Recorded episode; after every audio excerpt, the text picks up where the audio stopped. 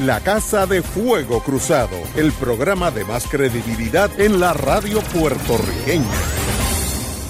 Esta emisora y sus anunciantes no se solidarizan necesariamente con las expresiones que escucharán en el siguiente programa.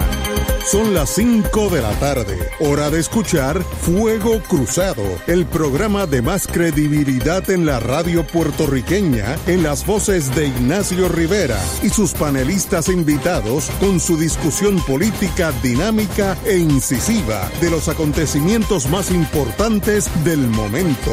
Fuego Cruzado comienza ahora.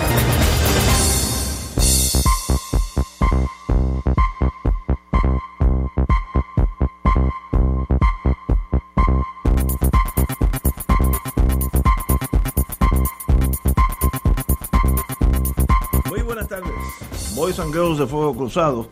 Hoy estamos, hoy es miércoles, eh, a las seis tenemos nada menos que a mi querido hermano, eh, presidente de Radiodifusores de Puerto Rico, Adán Corales Valle, que nos va a hablar, nos va a hablar del Puerto Rico Radio Show, que es este viernes en Embassy Suites, ahí en cerca del aeropuerto.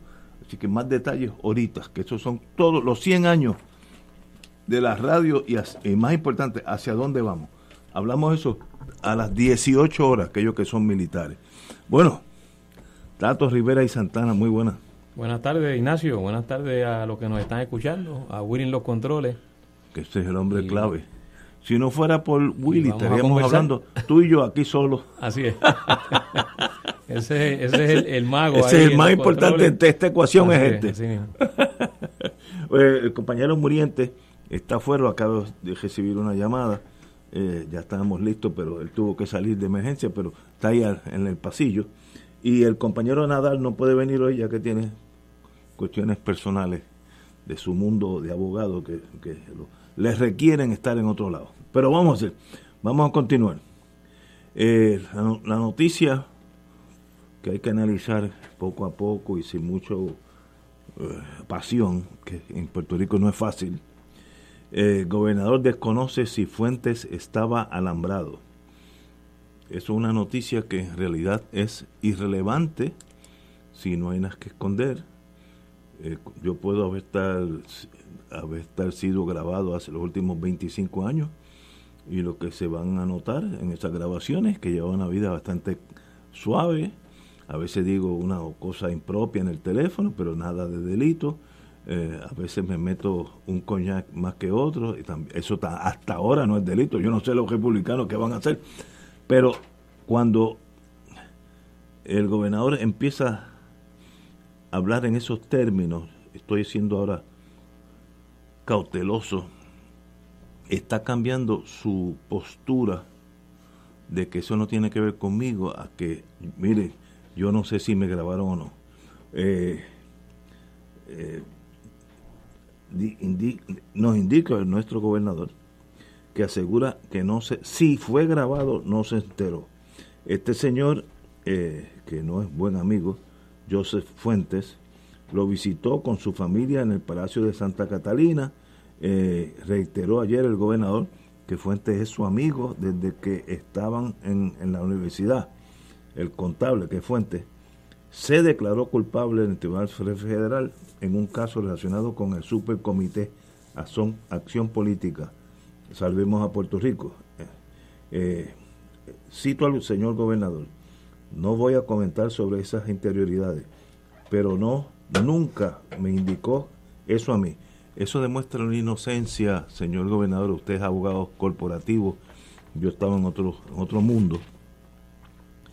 Eh, el que graba no te lo va a decir es algo tan, eh, no sé, en el, como decía Juan Manuel García Pasalacua, evil exists, hay gente mala en este mundo. Y, el que me está grabando a mí para ver si yo cometí un delito, no me lo va a decir, porque entonces yo eh, arranco a decir cosas inocuas, qué, qué bonito está el día, qué bueno estar contigo, mi querido amigo, y eso no es un delito. Así es que eso demuestra cierta inocencia de parte del señor gobernador. Eh, yo realmente lo que conozco del tema es lo que ha salido reseñado en los medios. Eh, y, y, la defensa, que esto sí obviamente es vía, tiene sentido para el señor gobernador, eh, su respuesta es que no hubo coordinación entre su campaña a la gobernación y el Super PAC de Fuentes. Eso es lo que lo tornaría delito federal, así que eso es un punto que es bien importante. Según se ha informado, la coordinación entre las partes de haberla habido constituiría un acto ilegal. El, compañero de la prensa, Mari Carmen Rivera, tiene razón.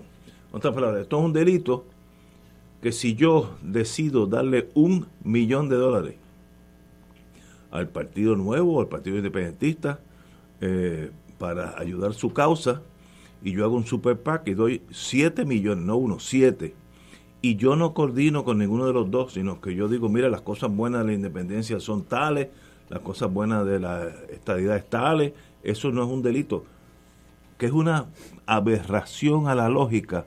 Sí, pero esa es la ley, porque los que mandan son los Estados Unidos. Y hay el caso este de Citizens United que dice que yo tengo derecho a free speech, a, libertad de expresión. A, libertad de expresión. Y si la expresión mía es que la estadía debe ser eh, inmediata y quiero aportar 25 millones en los próximos tres meses y no coordino eso con Pierluisi, en, en este momento el gobernador, pues no es delito. Ahora, a veces las cosas esa es la teoría. Este es un caso, y estoy especulando ahora, de aquí en adelante no sé lo que voy a, lo, si tengo razón o no. En este es un caso, y yo estuve en fiscalía un tiempito y también conozco un poquito de grabaciones, que si este señor Fuentes le grabó, se torna el peso de la prueba, el onus de la prueba, mucho más difícil para el gobernador porque si lo grabó y están hablando de cómo arreglaron, cómo van a arreglar las próximas elecciones, en torno a dónde se invierte el dinero, cuando tú sales con el anuncio tal, cuando yo salgo con el anuncio tal, eso es coordinación y eso lo tornaría un, lo tornaría un delito federal. De cinco años no es gran cosa. Eh, pero la, arruinaría su trayectoria eh, política, por lo menos, por no decir otra cosa. Este es un caso que descansa para mí, aunque en teoría no se necesita una grabación para probar un caso criminal, pero de existir, entonces se torna mucho más serio. Yo no sé si la hay o no, espero que no.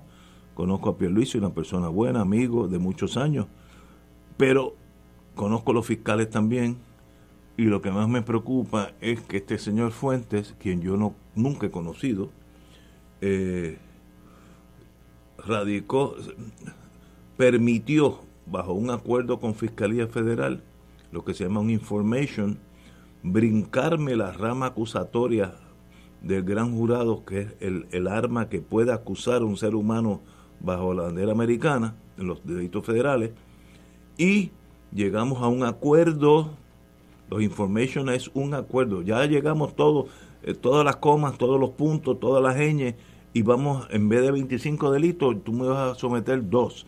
Y de esos dos, tú vas a pedir dos años concurrentes, así que en realidad salgo en, año y medio. Todo eso se arregla usualmente cuando tú brincas a un information.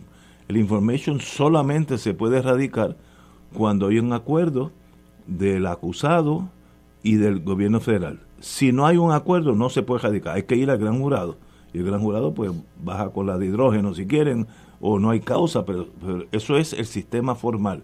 El sistema informal demuestra que tú ayudaste o estás muy de buenas con el gobierno federal. Y eso, los abogados que estamos en ese mundo, sabemos que es una mala señal. Además, y ahora voy a entrar en el plano mío emocional, que a veces se me sale el indio, como decía mi mamá allá en Anjunta si yo soy amigo del compañero muriente y estamos juntos desde chiquito, ¿ustedes creen que yo voy a grabarle las conversaciones con miras a meterlo en la cárcel? En mi mundo, en mi mundo pequeño, no me la estoy echando, me tienen que fusilar, me tienen a mí que fusilar antes que yo haga una cosa así. Sencillamente, eso no va a pasar en mi vida, punto. Ah, ahora, hay otros señores que son amigos en las buenas y no son amigos en las malas. Y eso por salvar su pellejo hacen cualquier cosa y se inventan. Yo tuve un caso hace muchos años, yo como fiscal, que el que estaba cooperando estaba exagerando todo porque era a su favor y eran literalmente este, compañeros de la policía. Pues eso no son amigos, esos son traidores, cobardes, eh, que merecen el repudio de nosotros, pero el sistema lo necesita, porque así es que funciona el sistema, ¿no? Los, los acusadores necesitan gente de que sepa lo que pasó porque si me preguntan a mí del Super Paco, me pueden torturar, yo no sé nada. Ahora, Fuentes tal vez pensó, y esto es especulativo mío, yo voy a salvar mi pellejo y allá el gesto que arree. Y eso demuestra qué clase de amigo tenía el señor gobernador. con algo de inocencia, porque lo noto algo inocente. Eh, eh, él no esperaba, él, él no, que cuando dijo que Fuentes no le no le indicó que estaba grabando. Eso demuestra una inocencia de, niños de 12 años. Pero, it is what it is. Ahí estamos. Si salen las grabaciones, el mundo cambió para siempre. Si no hay grabaciones, es un caso bastante flojo para en contra del gobierno, imputarle algo al gobernador. Compañero. No, te, iba a preguntar, Ignacio, porque tú has hecho una relación eh, precisa ¿no? de los hechos en todo este escándalo, porque es un escándalo y, y las acusaciones que se han hecho públicas. Pero tú crees realmente que hay ingenuidad del gobernador. Yo, yo sé que tú lo quieres tratar suave. y, yo, lo sé. Eh, yo, eh, pero tú crees que hay ingenuidad que alguien que, como tú dices, no solo ha sido abogado corporativo, sino que fue secretario de justicia durante la administración de Pedro Rosselló, que hasta ahora, por lo menos hasta hoy, eh, se considera la administración con eh, el mayor grado de corrupción en la historia de Puerto Rico, dicho editorialmente por el Nuevo Día en su momento. Eh, quizás esta administración está compitiendo seriamente con romperle ese récord. Pero, pero siempre viene uno mejor. No, hay duda de que, de que Pierluisi eh, conoce de, estos procedimientos, sabe, fue después comisionado residente. Yo no creo que sea eh, alguien que tenga un nivel alto de ingenuidad o que sea ignorante, eh, a mí me parece que sus respuestas, sobre todo las que hemos escuchado en los últimos días, eh, están, están medidas. O sea, yo creo que son respuestas que están pensadas y que se decidió por sus asesores o asesoras o el grupo que está muy cerca de él, qué debía responder con relación a, a estos temas. y quizás parte de la estrategia de Pierluisi en las respuestas a la prensa sobre este asunto es mostrarse eh, ingenuo, es mostrarse que, tiene, eh, que, es llanito en este tipo de cosas, no sé. Pero lo que, lo que, lo que también quería un poco también preguntarte, Ignacio, eh, este señor, como tú mencionas, Fuente, Fuente Fernández, yo, Joseph Fuente Fernández, es amigo desde la infancia. Dicen ellos. dicen ellos, sí y han sido amigos hasta bueno hasta el otro día cuando cuando se le confronta a Pierluisi sobre sobre el caso pues no pues sí sí tengo que reconocer que es un gran amigo mío desde siempre o sea que hasta ese momento eh, mantenían esa gran amistad ahora desde el punto de vista y tú fuiste fiscal federal de los federales ¿cuál es el propósito de alambrar a Fuente con relación a Pierluisi? O sea, ¿qué tienen los federales? ¿Qué información tienen los federales? Del gobernador que sea además información que no las está brindando fuentes, sino otra información con la cual ellos quieren tal vez completar otra investigación de otro tema u otro asunto con relación a Pierluisi, con lo que poner alambrado a fuentes le permite una persona que va a estar hablando con la entera confianza con el gobernador, que es el amigo íntimo, y el gobernador con él. O sea que la e, eso, ese puede ser. La única razón. esa puede ser parte de, la meta, del objetivo de los federales para alambrar a Fuente, no tanto con lo, el caso que le están acusando a Fuente, sino. No, porque se quedó culpable, lo de por eso ya, pasó. Por eso, tiene que haber otro, otro, otros asuntos que en esa eh. grabación se pueden revelar y entonces es otra investigación, es, otro caso. es otras acusaciones si es que hubiera La única razón de alambrar a una persona en casos de droga o en estos casos políticos es buscar evidencia contra el que va a ser grabado. Porque si no, el que me grabe a mí, pues, eso ya me pierde el tiempo, porque ¿qué, ¿qué, va a pasar? Pues que hoy estuve en el viejo San Juan, que hablé con unos amigos, eso no es evidencia. Cuando tú grabas a alguien, y hoy, hoy la tecnología es tan y tan avanzada, que tú puedes grabar a una persona de una... Que no son alambre, por cierto. No, no, no, eso, eso, ya, eso es tecnología vieja. Pero eso es con miras a buscar si hay o no evidencia. Si yo fuera un agente del FBI, yo quiero saber si ya Fuente se declaró culpable y Dios sabe lo que dijo, yo no sé. Pero el gobernador o la hermana del gobernador o el que sea estuvieron en comunicación en violación de la ley en torno a este super PAC, la única forma es grabando. Porque el, que graba es una evidencia rotunda. Yo no puedo decir, eh, y a veces hay que ser cínico para... yo no puedo decir, este, mira, no, yo el miércoles pasado yo no estuve en un programa con Tato Rivera Santana ni el compañero Muriente. Entonces el fiscal me dice, ¿y esta grabación? Y yo me oigo yo mismo hoy hablando a las 5 y, 19, hablando con, contigo. demoledor para un caso, demoledor. Es algo que, mira, yo que tengo un poquito de experiencia, tú ves los jurados que están poniéndote atención, te están mirando y están sentados upright con la con el espina dorsal. Entonces, cuando sale la grabación y lo oyen, tú notas que algunos jurados se echan para atrás. Se acabó el, se acabó el caso. Ya, ya yo sé. Y eso tú lo notas física, si tienes experiencia. Físicamente, cuando se echan para atrás y se ponen así, que no ponen mucha atención, es que ya oyeron. Yo tengo un consejo que me dio un juez, Pérez Jiménez, que lo quiero mucho y que en paz descanse me dijo cuando salió toda esta tecnología de la grabación, yo digo, mira, él me dijo a mí, Ignacio, por bueno que tú seas como abogado, no puedes contrainterrogar una grabación. La pelea es si es o no admisible, cuestiones técnicas, si el magistrado ordenó, ¿sabes? Pero si es, si entra en el juicio y la gente me oye a mí hoy a las 5 y 21 hablándote a ti, alguien va a decir que yo no te estoy hablando a ti si me está grabando ahora mismo, me está oyendo. Ese es, eso es lo que están buscando. Por tanto, no hay duda, y espero que esto, que yo esté incorrecto, no hay duda que el FBI está buscando a ver si hay evidencia en contra del gobernador. Y le voy a decir, mira, aquí hay hasta razones personales.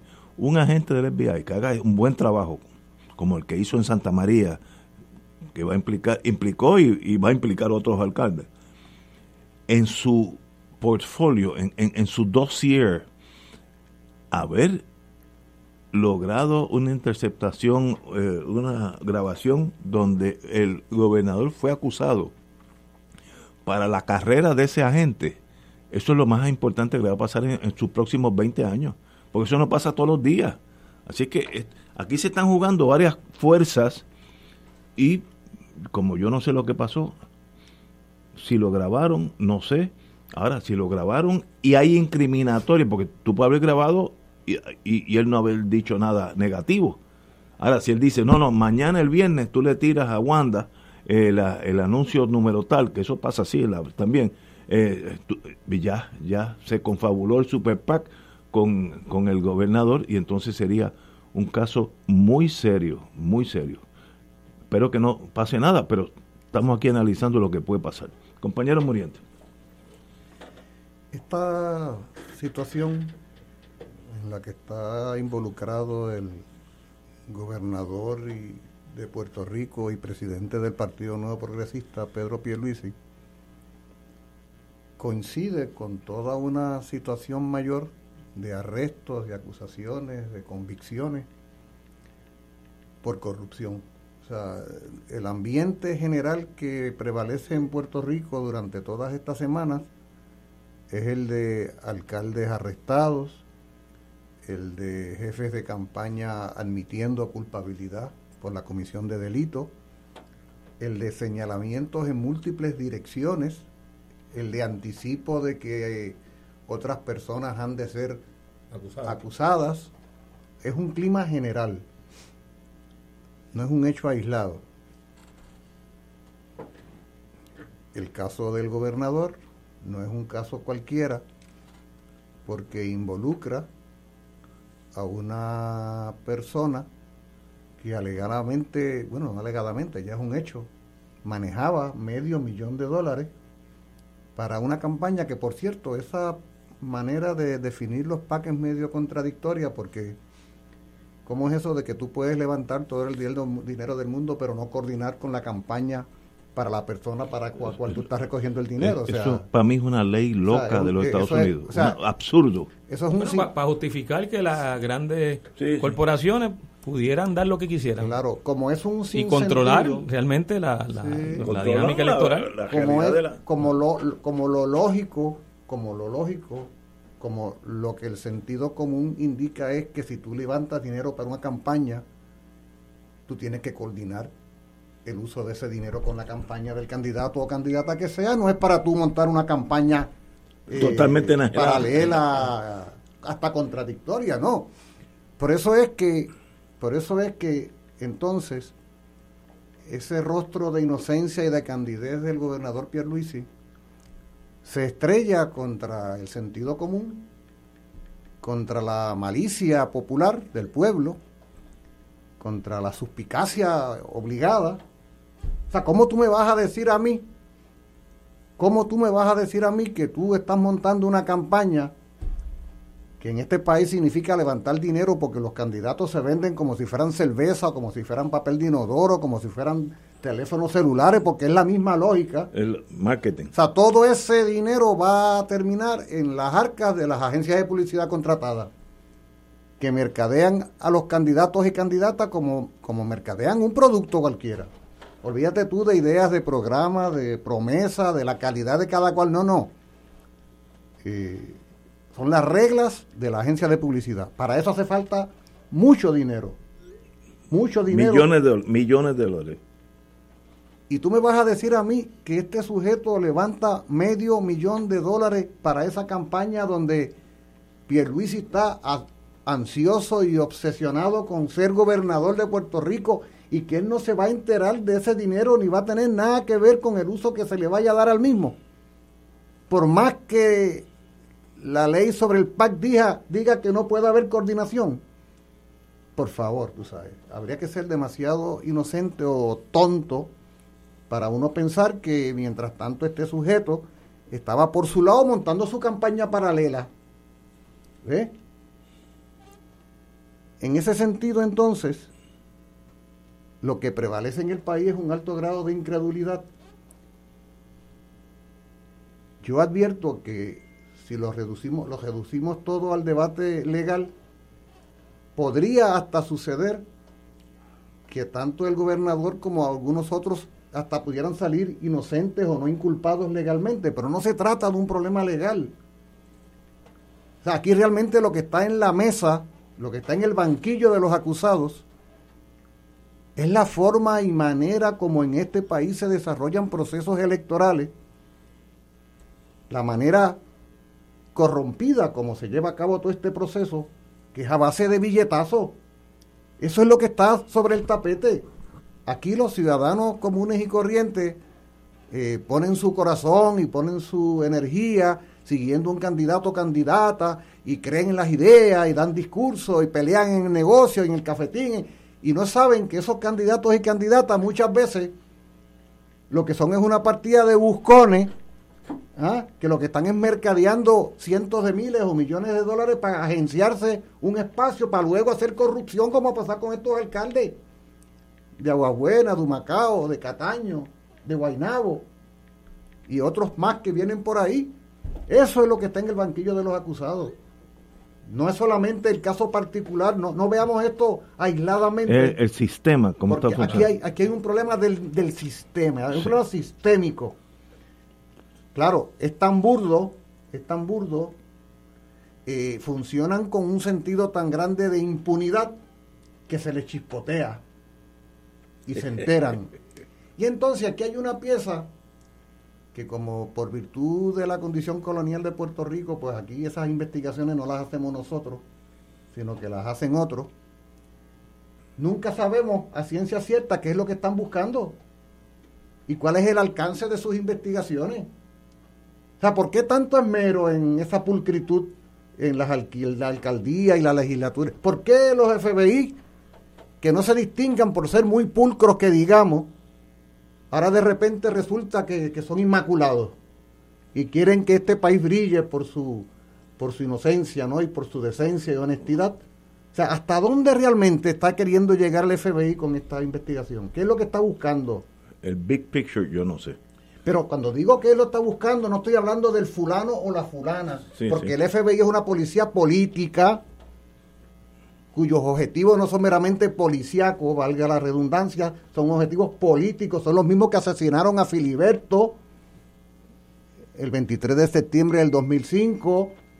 Wow. Ah, o sea, no nos olvidemos de eso. Esa es la gente que está ahora haciendo gala de pulcritud y de decencia ¿Qué es lo que están buscando? ¿Qué es lo que quieren si después de todo Pierluisi y toda esta gente son sus aliados y sus subordinados? Pero, obviamente no son tan aliados cuando lo están... Por eso, justamente. Entonces, ¿cuál es la movida política que hay detrás de todo esto? ¿Tiene algo que ver con el debate que se pretende forzar en el Congreso sobre algún proyecto de ley, por ejemplo, sobre Puerto Rico? Eh, se está queriendo matarle el pájaro en la mano a los anexionistas que están con la fascinación esa de que esto va para adelante y no hay quien lo pare. ¿Ah? Están queriendo tirar al medio a los cabilderos y desacreditarlo ya de una vez por todas. ¿qué es lo que están buscando? Ah, recuerda que yo ese día, no sé por qué, yo estaba en casa, no sé, no sé si fue un sábado, pero en las noticias de la tarde yo oí al presidente Trump, oí, no es que me lo contaron, yo estaba viendo mi televisión y él dijo, alguien le hizo una pregunta de corrupción, yo le digo, no, no, no, aguante, aguante. En los Estados Unidos, el territorio más corrupto en toda esta nación es Puerto Rico. Y nosotros vamos a tomar, vamos a hacer, no, no sé, de ahí para abajo, no porque las primeras palabras me dejaron estupefacto. Que un presidente a las 5 de la tarde por CNN diga de en nuestra nación americana, el territorio por mucho más corrupto es Puerto Rico. Y yo voy a nombrar, ahí nombraron un, un, destacamento de FBI que están velando solamente a los políticos aquí, que eso no pasa en todos los estados. Ha pasado en otros estados, pero no en Luisiana, uno una vez con hace ya unos años. Pero cuando el, el presidente de Estados Unidos ¿Por qué dijo eso? El presidente de Estados Unidos tiene la ventaja que tiene el FBI detrás de, él y la CIA y el Pentágono y le dan información. Mire, estos son los hechos. En Puerto Rico está el pillo Josco, porque él no sabe lo que es eso. Pudiera haberle dicho, mira, al contrario, Puerto Rico es, de, de, todas las naciones es el sitio más, más, más seguro y más honesto. Él no sabe. Ahora, ¿por qué él dice eso con tanta seguridad? Porque hay, alguien lo investigó, el FBI se dio cuenta que esto está fuera de control. Mira lo que está pasando alrededor de nosotros, los alcaldes. Pues, bueno, hay unos que, que no llevan ni un año y ya, ya están acusados. Una cosa, que te dice, bueno, es imposible. Por tanto, la pregunta de Muriente, entonces yo llego a un impasse, no sé la contestación. ¿Esto es solamente ir detrás de un gobernador, etcétera, o es un plan mayúsculo, mucho más importante? No sé, no sé. Ahora, para la integración no es porque eso lo que se levanta es, un, ánimo de, salir de esa gente. Estamos vergando con Macondo, literalmente. Yo pensando ahora como americano. Si yo soy senador, senador, de West Virginia y me dicen, mira, bajo la bandera americana, estos muchachos no se llevan el, el asta y la bandera porque e, están resguardados por la Guardia Nacional, sino, ¿sabes? Eso hace daño políticamente y míralo en otras facetas. El dinero de, de, varias agencias, tiene un monitor. Yo no confío en ustedes, puertorriqueños. Yo tengo allí alguien mío que diga, cuando tú me vas a comprar cinco pailas de pintura, yo quiero ver la paila. Eso es un, un encontronazo de Puerto Rico con esa realidad que nos debe dar vergüenza a todos. Eso no es ser Estado ni ser independentista, no. Es que eso es Puerto Rico ante los ante los ojos de la nación, que es la jefa en este momento, pues no esperemos grandes buques de flores, cuando ellos piensan que aquí está el, pillo joco. Así que eh, tenemos que ir a una pausa, pero es un momento, las preguntas de Muriente son muy... ¿Este es solamente un caso más o hay algún plan maestro? Yo espero que no, porque... Bueno, durante Pedro yo fueron 40. Sí, sí, sí. no, pero eso era misdemeanor. esos muchachos benditos lo han dejado en la nada. Vamos a una pausa, amigos. Fuego Cruzado está contigo en todo Puerto Rico. Beneficiario de Medicare, protégete del fraude en los servicios de salud. Cuida tus tarjetas de Medicare original y Medicare Advantage como si fueran tus tarjetas de crédito. Dáselas solo a tus proveedores de servicios. Cuidado al ofrecer información personal por teléfono. Un mensaje del Puerto Rico Senior Medicare Patrol, un programa del Departamento de Salud Federal. Llámanos al 1-800-975-3102. 1-800-975 3102. La Catedral Basílica Menor de San Juan invita a la celebración de la tradicional Fiesta de la Santa Cruz en las escalinatas frente a la misma. La música estará a cargo del grupo Maite y será transmitido en vivo en el programa El Cuatro Sin Fronteras por Oro 92.5 FM. Sé parte de esta Fiesta de la Santa Cruz el domingo 29 de mayo desde las 7 de la noche en la Catedral del Viejo San Juan.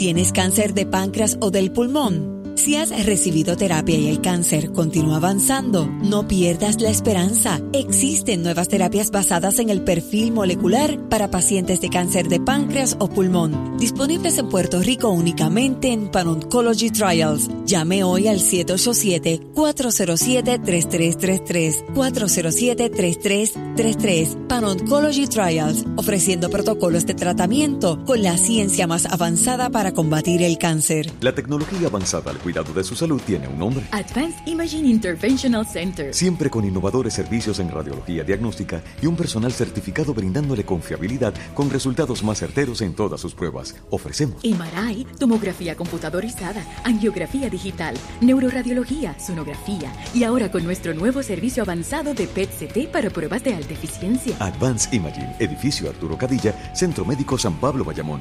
269-2442. Que te te saluda el Padre Milton y quiero agradecerles las aportaciones que hicieron en el Radio Maratón de Radio Paz 810. Si estás recibiendo la boleta en tu casa, recuerda enviarla de vuelta para que esa promesa se haga realidad. Si no pudiste llamar, puedes hacerlo todavía. Entra a la TH móvil y búscanos como Radio Paz 810 AM, haces tu aportación y le escribes Radio Maratón en el comentario. Que el Señor les multiplique abundantemente esas ofrendas y que continuemos llevando esta misión de Radio Paz hasta los confines de nuestra tierra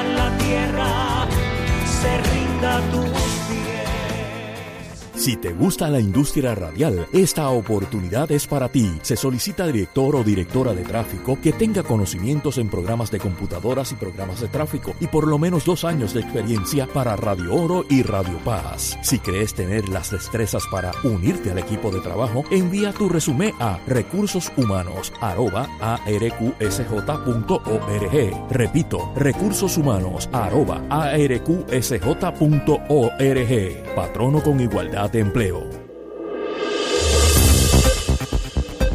Y ahora continúa Fuego Cruzado.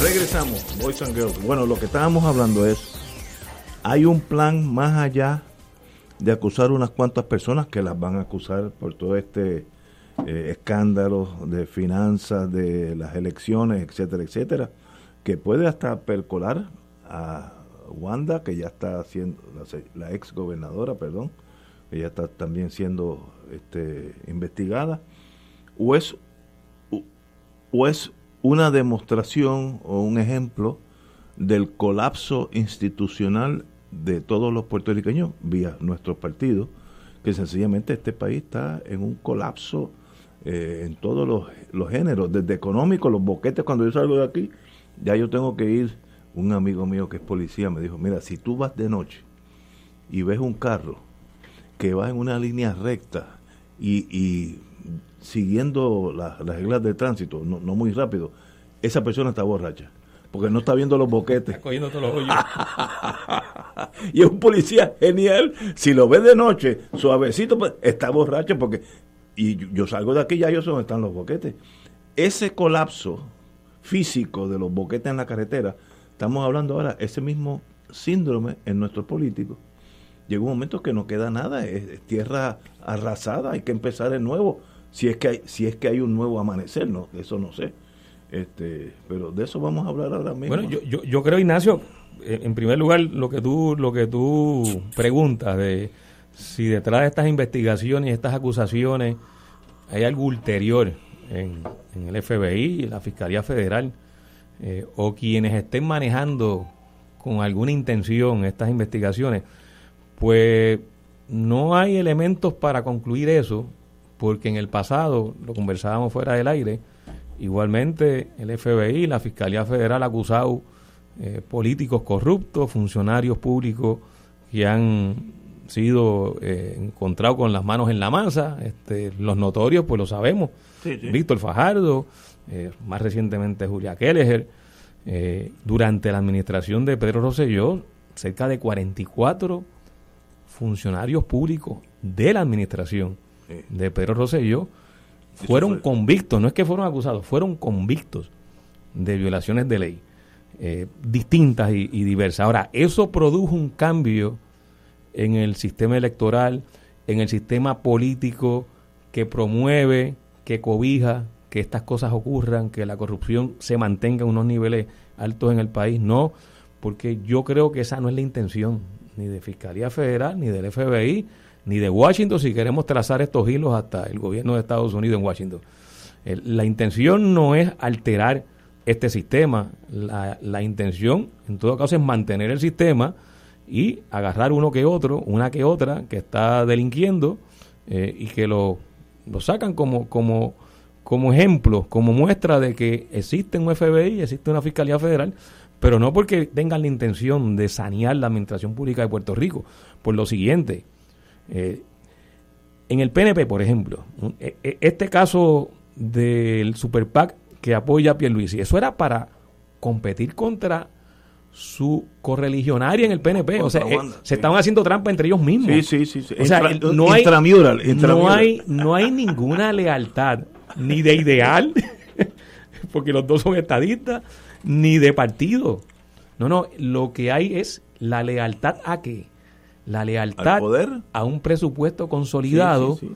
que ronda los 25 mil, los 26 mil, los 28 mil millones al año, dependiendo de- de- del año, eh, y que hay una serie de elementos del sector privado, empresas, empresarios, banqueros, que están detrás de ese presupuesto de coger la mordida, de, de darle, de darle un manotazo, de, de agarrar un canto de esos miles de millones de dólares, o de lograr mediante la persona que sea electa a la gobernación de Puerto Rico o algún puesto electivo en Puerto Rico o que sea nombrado alguna posición importante en una agencia pública en Puerto Rico, lograr algún tipo de decisión que le sea favorable, que es el caso que se está hablando de, de, de Wanda Vázquez, donde se alega que hubo un quid pro quo eh, entre unas personas que querían tener unos beneficios bancarios y ahí es que se trae la figura del venezolano dueño de un, de un banco que ahora está viviendo en Inglaterra. Fugitivo de Venezuela. Sí, y de, y de Venezuela. Se hizo trampas allá, Sí, vino sí. para acá.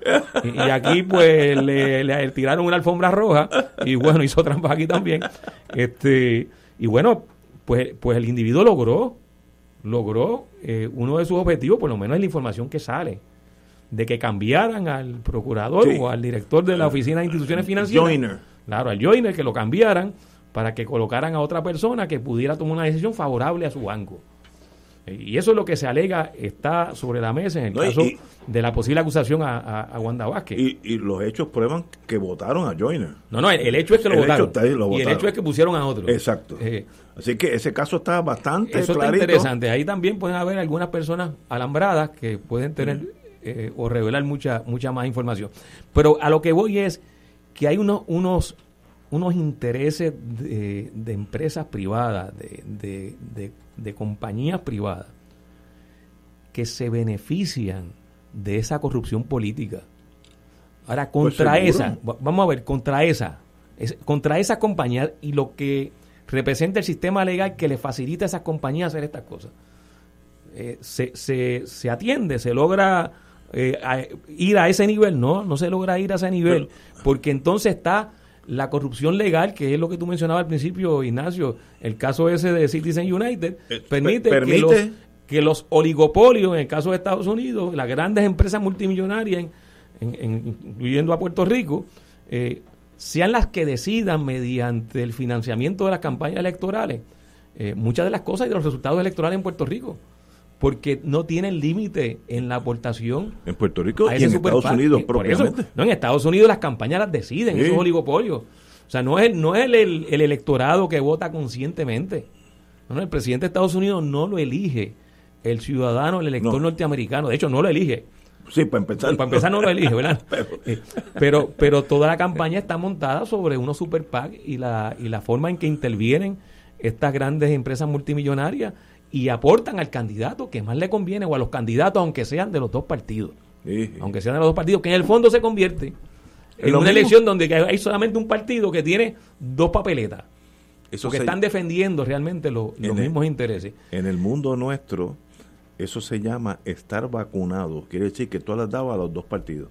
Entonces, no importa lo que pase, tú estás vacunado.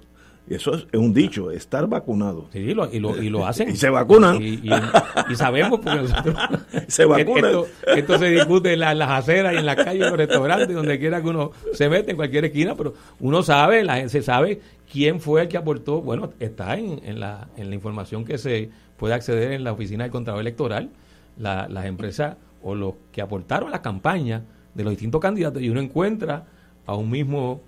Eh, eh, como se dice, cotizante o, que aporta a campaña de dos candidatos que están compitiendo por el mismo puesto. Y uno encuentra gente que le da dinero, en el, por ejemplo, en el caso de las elecciones pasadas, le daba dinero a Pierluisi y le daba dinero a Charlie Delgado. Sí, sí, se vacunan, como dicen. Sí, sí, se vacunan. Y, y, esto, es, esto es todo con la expectativa y es lo que ocurre. De hecho, está saliendo los demás casos también, que es lo que ocurre con la expectativa de que van a salir contratos para ellos. ¿no? que salen. y salen los contratos, de que la brea regalada después se convierte en un contrato. recogido la basura. todo eso tiene que ver con eso. Tiene que ver. Esa legislación norteamericana yo creo que es devastadora para la nación americana. Con otras palabras, el dinero de verdad, los billonarios, pueden decidir las elecciones literalmente.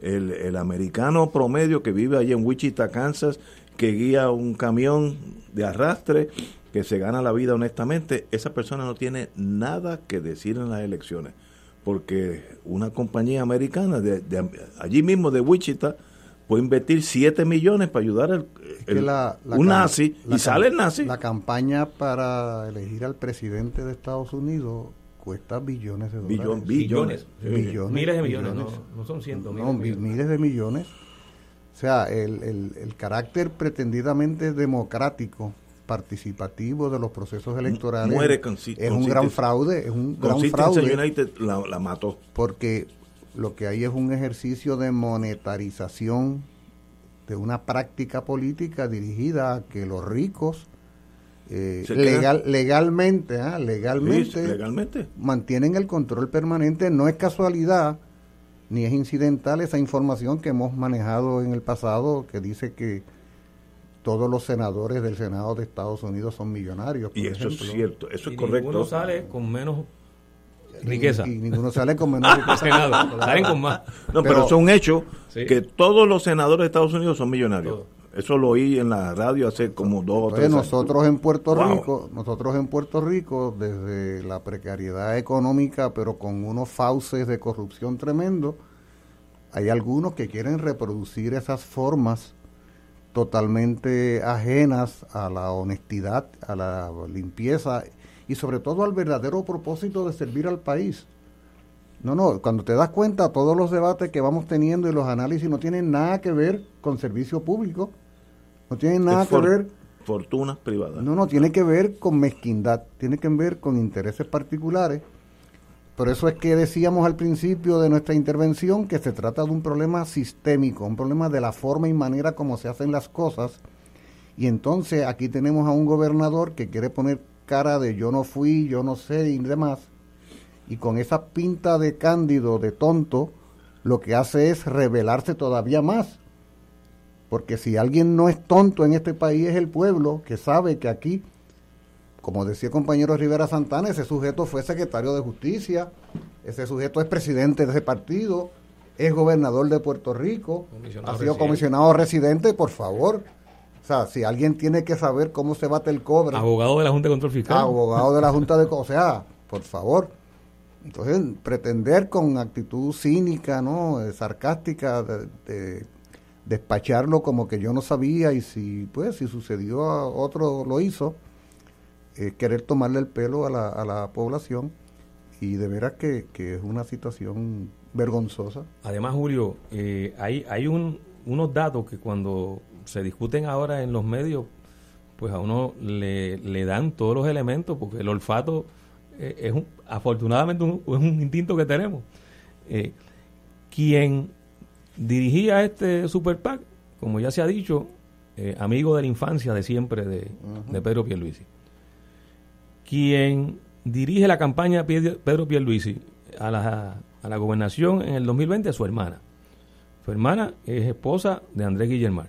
Andrés Guillermar se ha dicho en los análisis que han hecho unos y otras sobre este esta información que ha salido en la acusación y en lo que ha vertido como información eh, Fuente Fernández, eh, es la persona, el individuo número uno que en, en, esa, en ese pliego que, que publica la Fiscalía Federal, pues no le pone nombre.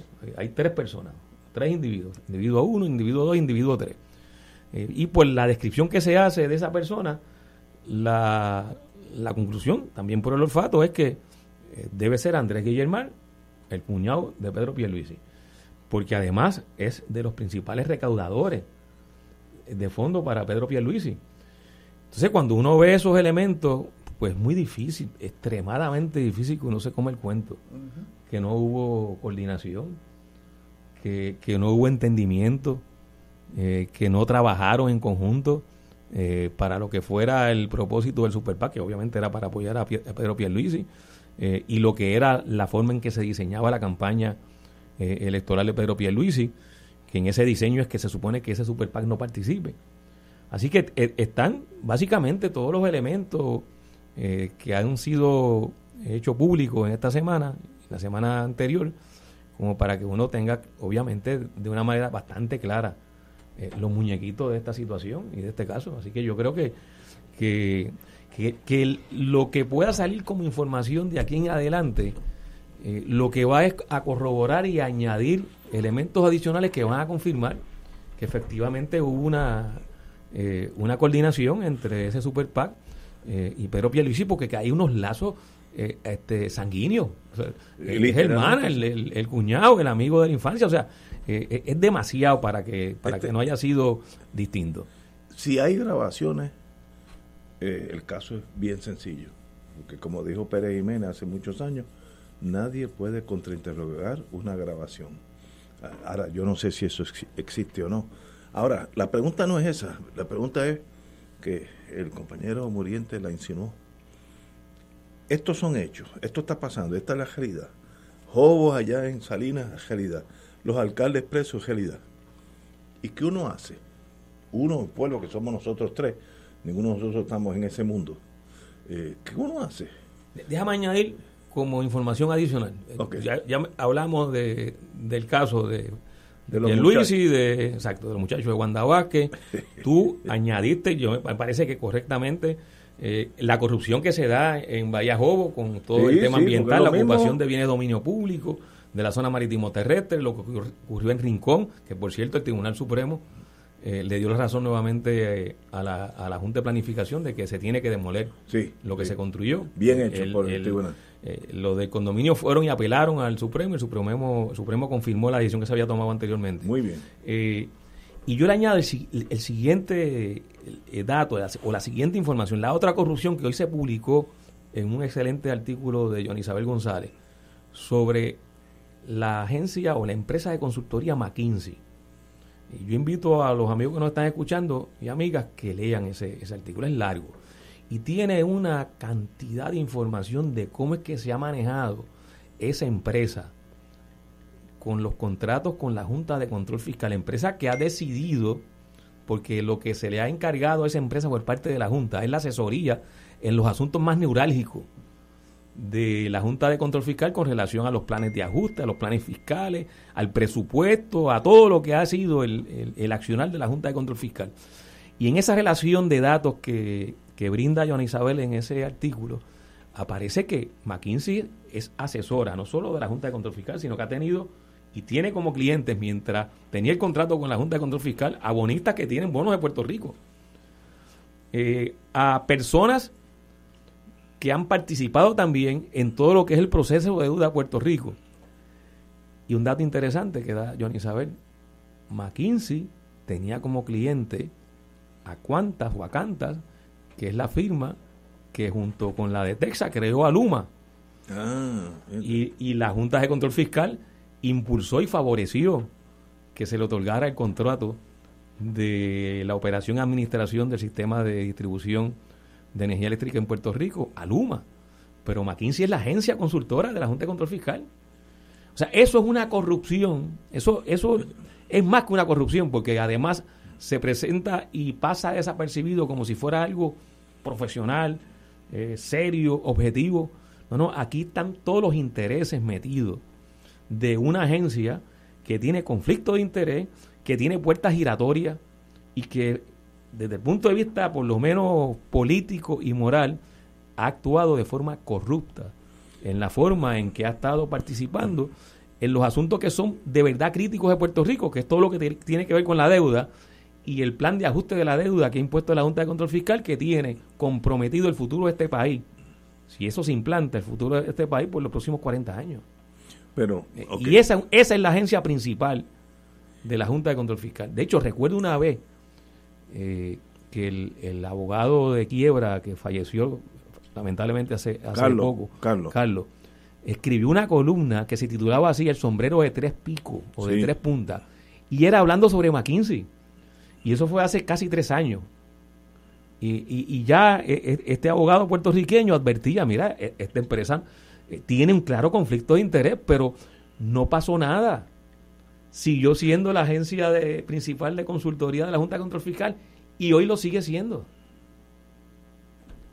Eh, y de hecho esta información se, se, se, da a la luz pública porque en el Congreso se aprobó una enmienda a la, a la ley promesa para que se pudiera revelar los conflictos de interés entre eh, los contratos y, la, y las agencias que están siendo controladas por la Junta de Control Fiscal y se empezó, se empezó a revelar esa información que había que someterla al Tribunal Federal.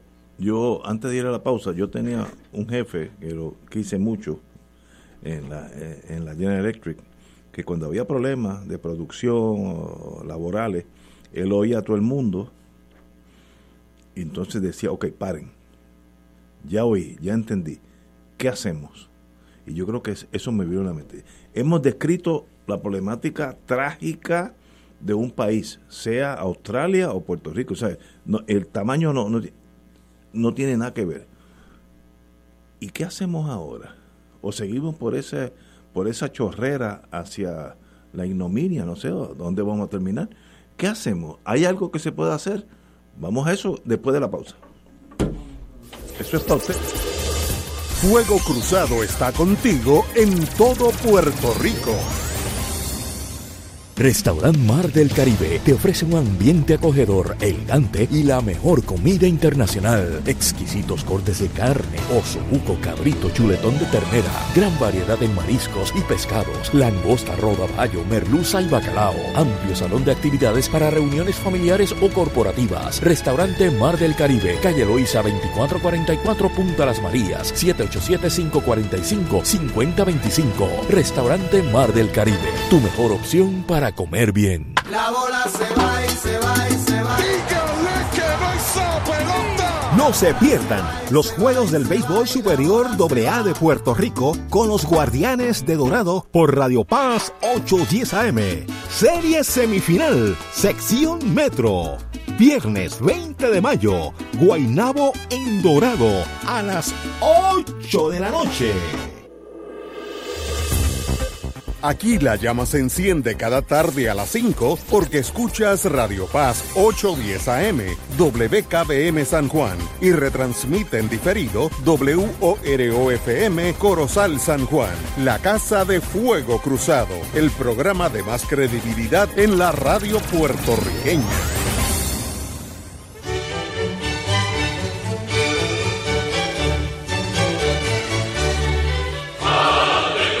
Reina del cielo, alégrate, aleluya. Porque el que mereciste llevar en tu seno, Resucitó como lo había dicho, aleluya. ruega por nosotros a Dios, Gózate y alégrate, Virgen María, aleluya. porque ha resucitado Dios verdaderamente.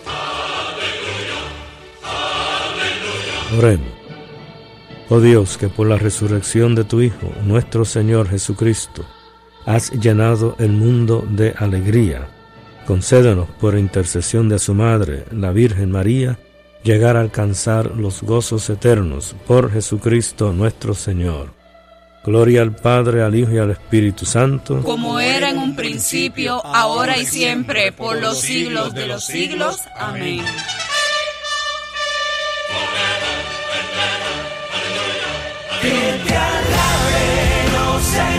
Te saluda el Padre Milton y quiero agradecerles las aportaciones que hicieron en Radio Maratón de Radio Paz 810. Si estás recibiendo la boleta en tu casa, recuerda enviarla de vuelta para que esa promesa se haga realidad. Si no pudiste llamar, puedes hacerlo todavía. Entra a la TH móvil y búscanos como Radio Paz 810 AM, haces tu aportación y le escribes Radio Maratón en el comentario. Que el Señor les multiplique abundantemente esas ofrendas y que continuemos llevando esta misión de Radio Paz hasta los confines de nuestra tierra. Se rinda a tus pies. Y ahora continúa Fuego Cruzado. Bueno, amigos y amigas, estábamos analizando toda la problemática trágica que nos envuelve a todos nosotros, no importa el partido donde usted esté. Eh, todo el mundo sabe mis afiliaciones, pero eso no quiere decir que no pueda analizar nada. Eso es aparte, eso es fanatismo y aquí no hay espacio para el fanatismo. La problemática es, hemos analizado correctamente desde Jobo, aquel, ¿cuál era la piscina aquella inmunda? De, Sol y playa en Rincón. Sol- en, en- en Rincón, En Rincón, sí. Eh, los señores, en estos días hay una persona que era empleado de la Cámara o del Senado y tenía decenas de contratos con, con el Senado, una cosa de tercer mundo, tercer mundo.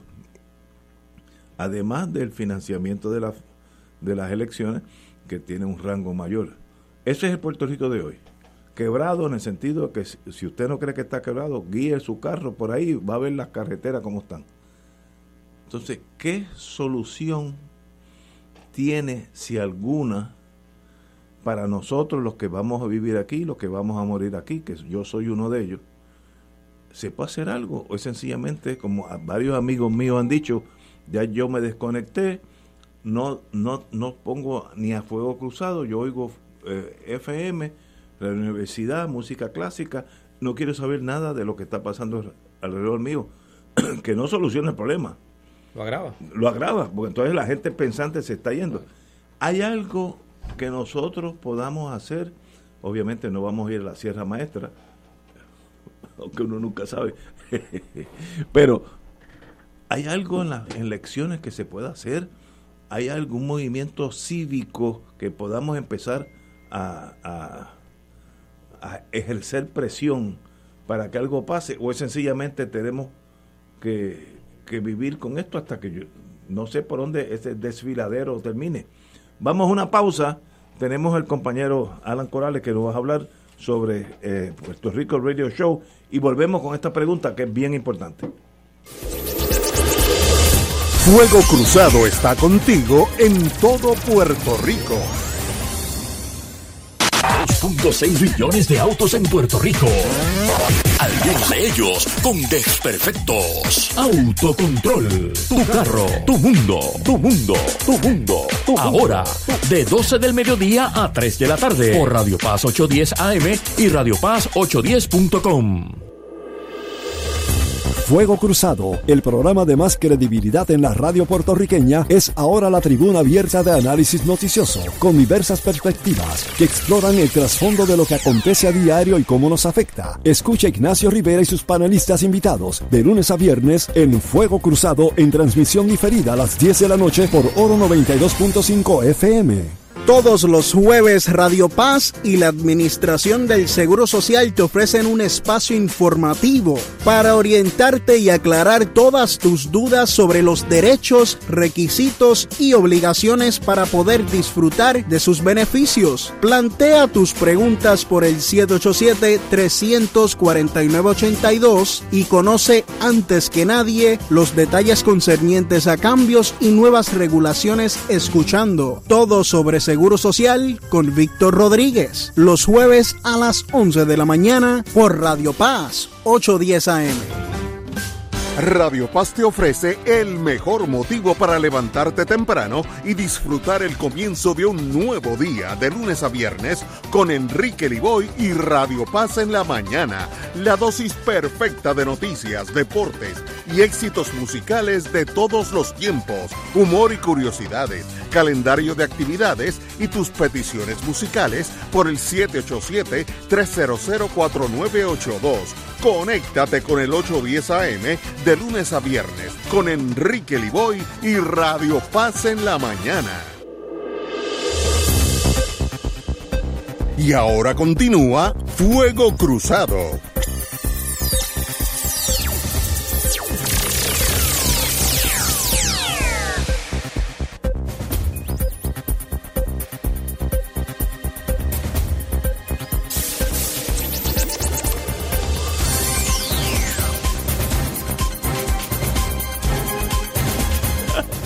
Amigos y amigas, vamos a un receso bonito. Tenemos con nosotros a alguien que es amigo de Fuego Cruzado, es el, el presidente de Radio Difusores de Puerto Rico, Alan Corales Valle. Presidente, muy buenas, Alan. Saludos, Ignacio, saludos a la audiencia de, de, Fuego Cruzado. Eh, gracias por permitirme estar un ratito contigo aquí, un par de minutitos para hablar. El privilegio es nuestro. ¿Qué es Puerto Rico Radio Show, que es este viernes. ¿Qué, está pasando? Bueno, Puerto Rico Radio Show es el evento máximo de la Asociación de Radiodifusores de Puerto Rico, que me honro en presidir, y que se celebrará este próximo 20 de mayo, este próximo viernes, en el Embassy Suites en Isla Verde. Es un momento bien importante para nosotros, luego de casi tres años sin poder eh, realizar eventos como este. Ya ah, ustedes saben la historia, entre la pandemia, los terremotos y otras cosas más, pues eh, se ha tenido que achicar un poco toda la situación, pero ya estamos retomando eh, esta parte importante de, nuestra asociación y más allá de eso, pues son la celebración, es la celebración exactamente de los 100 años de nuestra industria, de la radio. Así que nosotros venimos desde el día 13 de febrero realizando, ese día 13 de febrero fue el Día Mundial de la Radio, eh, ya asignado por la UNESCO, y estamos ahí pues celebrando contigo estos 100 años, eh, de, la historia de la radio desde ese primer día, desde 3 de diciembre de 1922. Tecnológicamente la radio ha estado aquí presente en los momentos más, más importantes de la historia de Puerto Rico. Wow.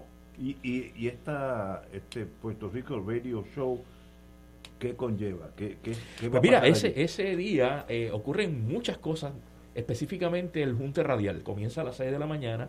El Junte Radial no es otra cosa que tenemos allí compartiendo con nosotros prácticamente eh, siete o ocho estaciones de radio que presentan sus morning show, pero directamente desde allí. Y es algo, por eso se llama el Junte, porque se cruzan entre programas y entre animadores. Eh, eh, las programaciones ese día, o sea que más allá de ser rivales en un momento de competencia, nos convertimos en una sola radio, en una sola industria para estar este, llevando nuestro mensaje a través de las ondas radiales. También va a estar una serie de conversatorios y conferencias donde vamos a estar, si te fijas, la penúltima última es donde está Joaco Villamil, que de hecho ya hablé con él y me dijo que sí, que lo podías llamar para poderlo tener también aquí en el programa. Excelente. Así que eh, es una oportunidad interesante para poder este nosotros también compartir en el programa esta parte económica del pueblo de Puerto Rico que pues Joaco también sabe expresar y analizar. Así que eso, eso es parte del radio show que será este próximo viernes desde las 6 de la mañana hasta las 6 de la tarde. Hasta las 6 de la tarde. Si usted está interesado en ver este magistral eh, mundo de la radio en su máxima expresión, pues ese es el día. Puede llamar ahora mismo al 787-590-4033. 787-590-4033 y ahí eh, separa su espacio para poder asistir al Puerto Rico Radio Show que será este próximo viernes 20 de mayo. Y allí van a estar, bueno, todas las estaciones. Aquí veo eh, los primeros 100 años, los próximos 100 años de, nuestra... Esos son los temas que estamos... Los temas. Eh, presentación reporteros al 100. Ah, esa es una parte bien importante de Universidad de Puerto Rico. Sí, mira lo que, lo dentro de la dentro del trabajo que estamos haciendo el presidente y la junta, nosotros hemos eh, identificado las diferentes universidades de Puerto Rico que tienen a su haber eh, la enseñanza de los medios de comunicación. Y lo que hemos querido hacer es buscar la sangre nueva en esas universidades y por eso le llamamos reporteros al 100, porque son los próximos reporteros y analistas que vamos a tener en algún momento sustituyendo a cada uno de nosotros en las diferentes posiciones. Así que le estamos dando la oportunidad a esos jóvenes de que vayan a participar, inclusive con las estaciones de radio que ellos tienen en las universidades. Los Radio Labs van también a estar activos en el Junte Radial desde temprano en la mañana y durante todo el día.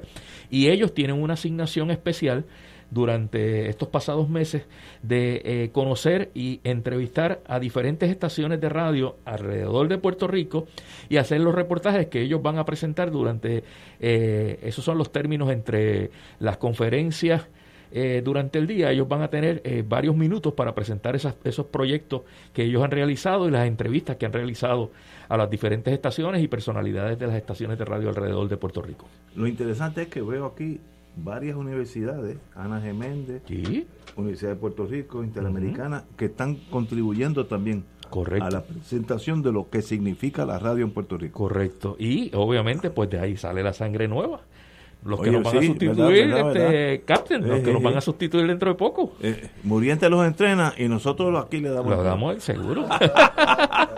Un privilegio. Pero, eso es este viernes. Esto viernes, si Dios permite, desde las 6 de la mañana en el Embassy Suite. El número de teléfono es el 787 590-4033. 787-590-4033 para las personas que estén interesados y quieran ir a participar y conocer el mundo de la industria radial que cumple este año 100 años. Muy bien.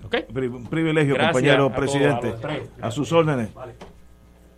Continuamos, amigos. Bueno, nos quedamos en la pregunta que es la más difícil. Ya examinamos, ya hicimos, eh, como los médicos hacen primero un estudio, ¿cómo se llama esa cosa? el diagnóstico. Eh, yo creo que el diagnóstico está muy claro. And what do we do now? ¿Qué se puede hacer, compañero? Vamos a empezar con el profesor que está eh, siempre ante la nueva juventud y eso siempre es saludable. ¿Qué se puede hacer? No, si algo. Es que no hay, no hay fórmulas mágicas para enfrentar una situación crónica como esta, porque todo indica que se va dando un proceso de deterioro acelerado durante los pasados años de todo lo que es la institucionalidad en Puerto Rico, al extremo de, ya, de que ya se maneja el tema de la corrupción, de los corruptos o de los que niegan ser corruptos como si fuera algo normal y corriente, eh, al extremo de que ya prácticamente ni se escandaliza la gente cuando escucha la noticia de que un alcalde ha sido acusado de corrupción o un legislador, o que incluso las acusaciones llegan hasta Fortaleza. Sea, esto es muy serio y es muy grave porque se va normalizando, se va normalizando la corrupción como un comportamiento eh, cotidiano eh, que no genera estados de ánimo sino que la gente un poco pues eh, se acostumbra a soportarlo y a verlo casi como inevitable. O sea, se va concibiendo como algo inevitable, porque si resulta inevitable juntar tanto dinero para tú poder ser candidato y tener una opción para ganar, aunque seas el peor de los candidatos, pero a billetazo limpio ganar, pues entonces se va viendo como normal el que de la manera que sea se, consiga ese dinero para llegar al escaño que se busca. O sea, se va creando una situación de normalidad. Y entonces se va uno, se va uno, y digo uno, la población se puede ir insensibilizando. Por lo tanto, la primera gran tarea es la que nosotros estamos haciendo aquí hoy, justamente. Desmenuzar la situación existente de manera responsable, preocupados, inquietos, incómodos, molestos eh, con la situación, eh, tratando de entender la real naturaleza del problema, reconociendo de que no se trata de que haya, como dice esa expresión, eh, pues una manzana podrida en la canasta de las manzanas, sino que aquí está habiendo un serio problema mayor, donde la corrupción se convierte en forma de funcionamiento de la, del gobierno y de otros sectores. O sea, la primera gran tarea tiene que ser elevar a la conciencia, debatir esto con seriedad para ir generando en la población una actitud de tolerancia cero, un poco a la misma manera como lo hacemos con el tema ambiental, como lo hacemos con el tema de las relaciones de género, de la violencia, eh, del suicidio, eh, tolerancia cero. O sea, generar una actitud de tolerancia cero y que no pueda haber un candidato una candidata o una persona, la que sea, que pueda venir a justificar mal manejo de dinero, actos de corrupción para querer justificar su pretensión de llegar a algún cargo público. Por lo pronto yo creo que eso es, fundamental. Eh, no estamos ante un problema criminal en el sentido estricto de la palabra. Este no es un problema policíaco. Esto es un problema ético, moral, es un problema social profundo que la ciudadanía tiene que estar dispuesta a no tolerar ni un poquitito actitudes como esta.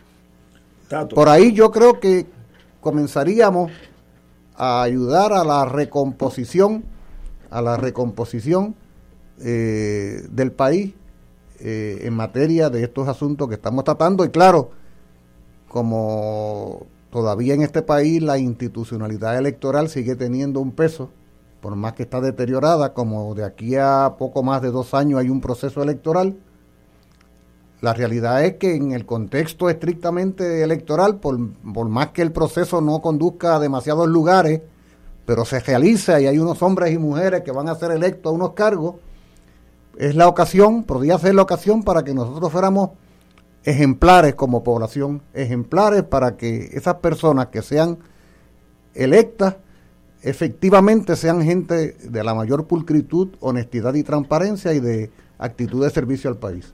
Eso nos ofrece, se nos podría ofrecer una oportunidad concreta en el contexto de las elecciones del 24, hablando ahora en términos electorales, ¿no? Eh, eh, para, para que de alguna manera se pueda ir eh, limpiando la casa. Tato. Bueno, ¿Qué hacemos? Bueno, además de lo que plantea Julio, que me parece muy importante el señalamiento de que el debate, la discusión, la educación sobre estos temas eh, tiene que ser constante, no puede ser por el periodo en que salen los asuntos de corrupción eh, y luego ese debate desaparece. No, la, corrupción, en el caso nuestro y probablemente también en otros lugares del mundo, es una manifestación de otros problemas. Eh, no es un problema en sí mismo, es resultado, es resultado de, de muchas cosas que ocurren y que se expresan de esa forma.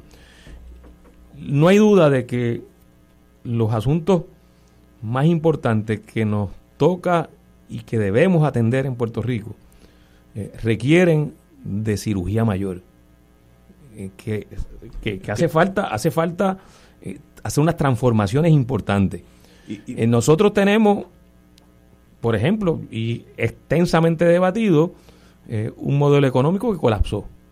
Nosotros no tenemos en estos momentos una economía que podamos describir que está siendo exitosa y que en los próximos años va, a, despuntar. No, no, no, no. hay un puertorriqueño que, diga eso. Yo creo que todo el mundo ya más o menos sabe que, tenemos un colapso económico. El modelo económico fracasó. El modelo económico de Puerto Rico, que se conoció por las pasadas décadas, que básicamente mantuvo las mismas características con algunas diferencias.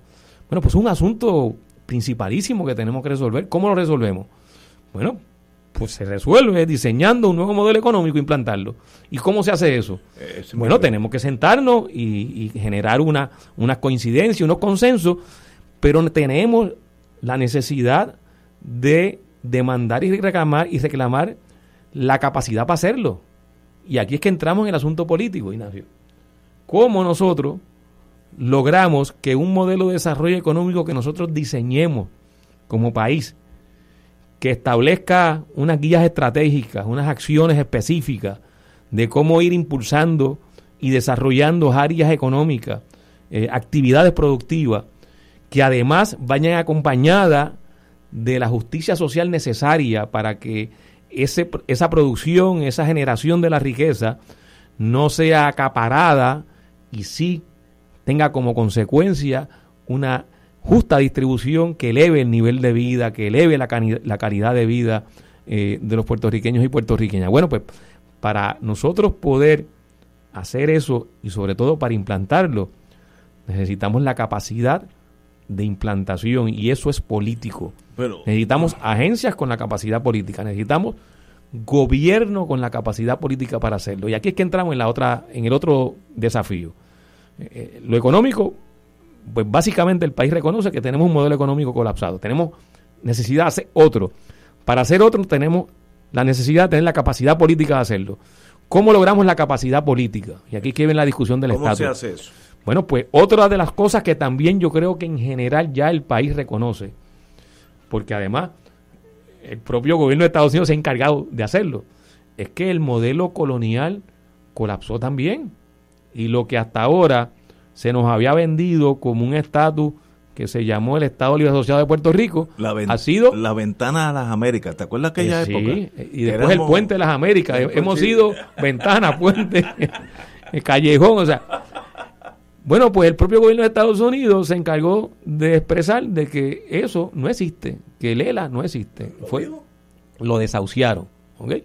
Y, y, además algo que se venía denunciando y que para muchos en Puerto Rico, sobre todo para el independentismo, no fue noticia. No, no nos sorprendieron con eso, porque nosotros sabíamos, habíamos denunciado que el Estado Libre Asociado no era otra cosa que una variante de la dominación colonial.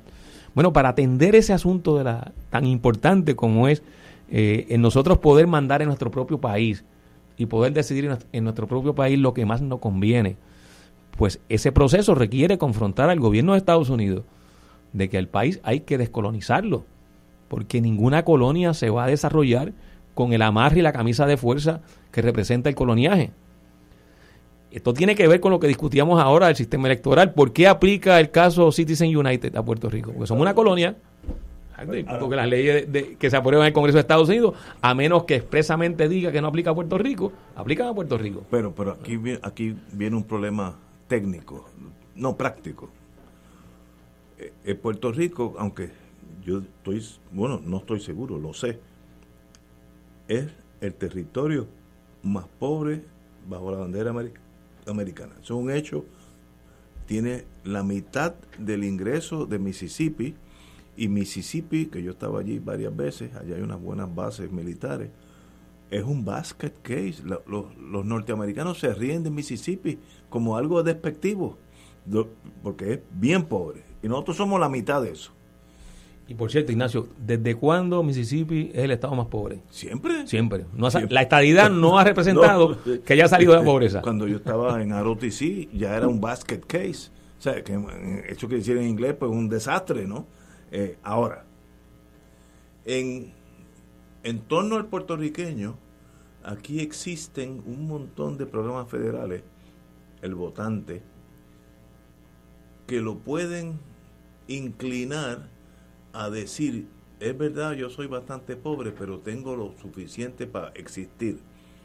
Plan 8, plan WIC, plan de la A a la Z, literalmente había hasta un programa Z. Yo no sé, no me acuerdo de qué era, pero ah, literalmente era Z, eh, las transferencias de, FEMA, etcétera.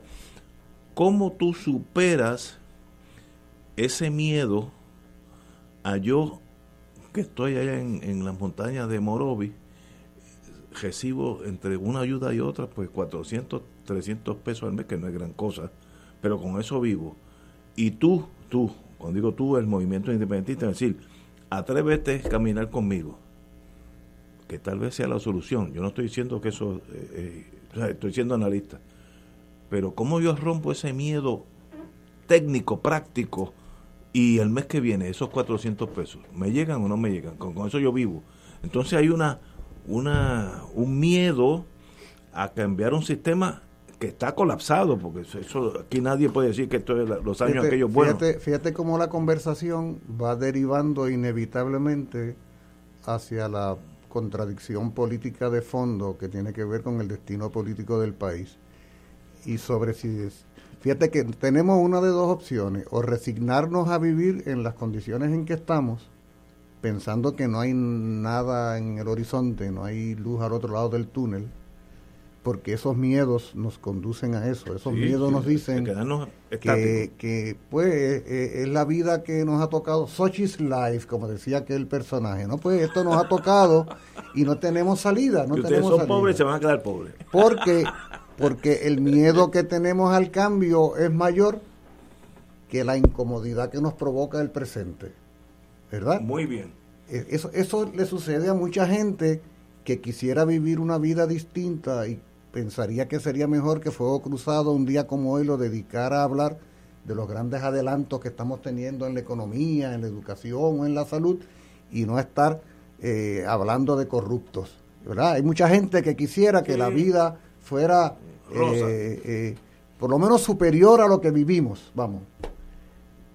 El problema es que lamentablemente para nosotros nos han ido, ahora digo yo hablando de educación, nos han educado en la idea de que no existe otra manera de vivir que no sea bajo el ala de alguna ala, de alguna mamagallina del mundo, haya sido España o haya sido Estados Unidos.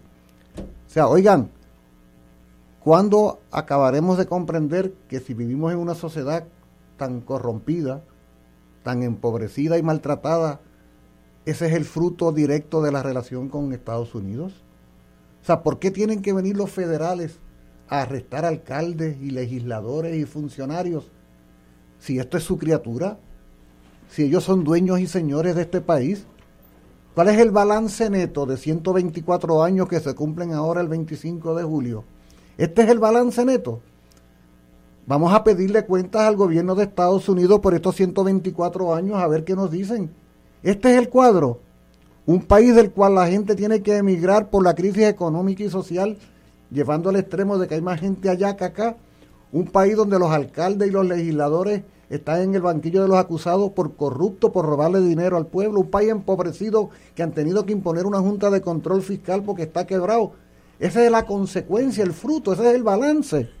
Entonces la pregunta es, ¿Qué hacemos? Ah, la pregunta, porque, Ese- claro, la a lo mismo. No, no, no, no, porque es que voy a hablar de eso.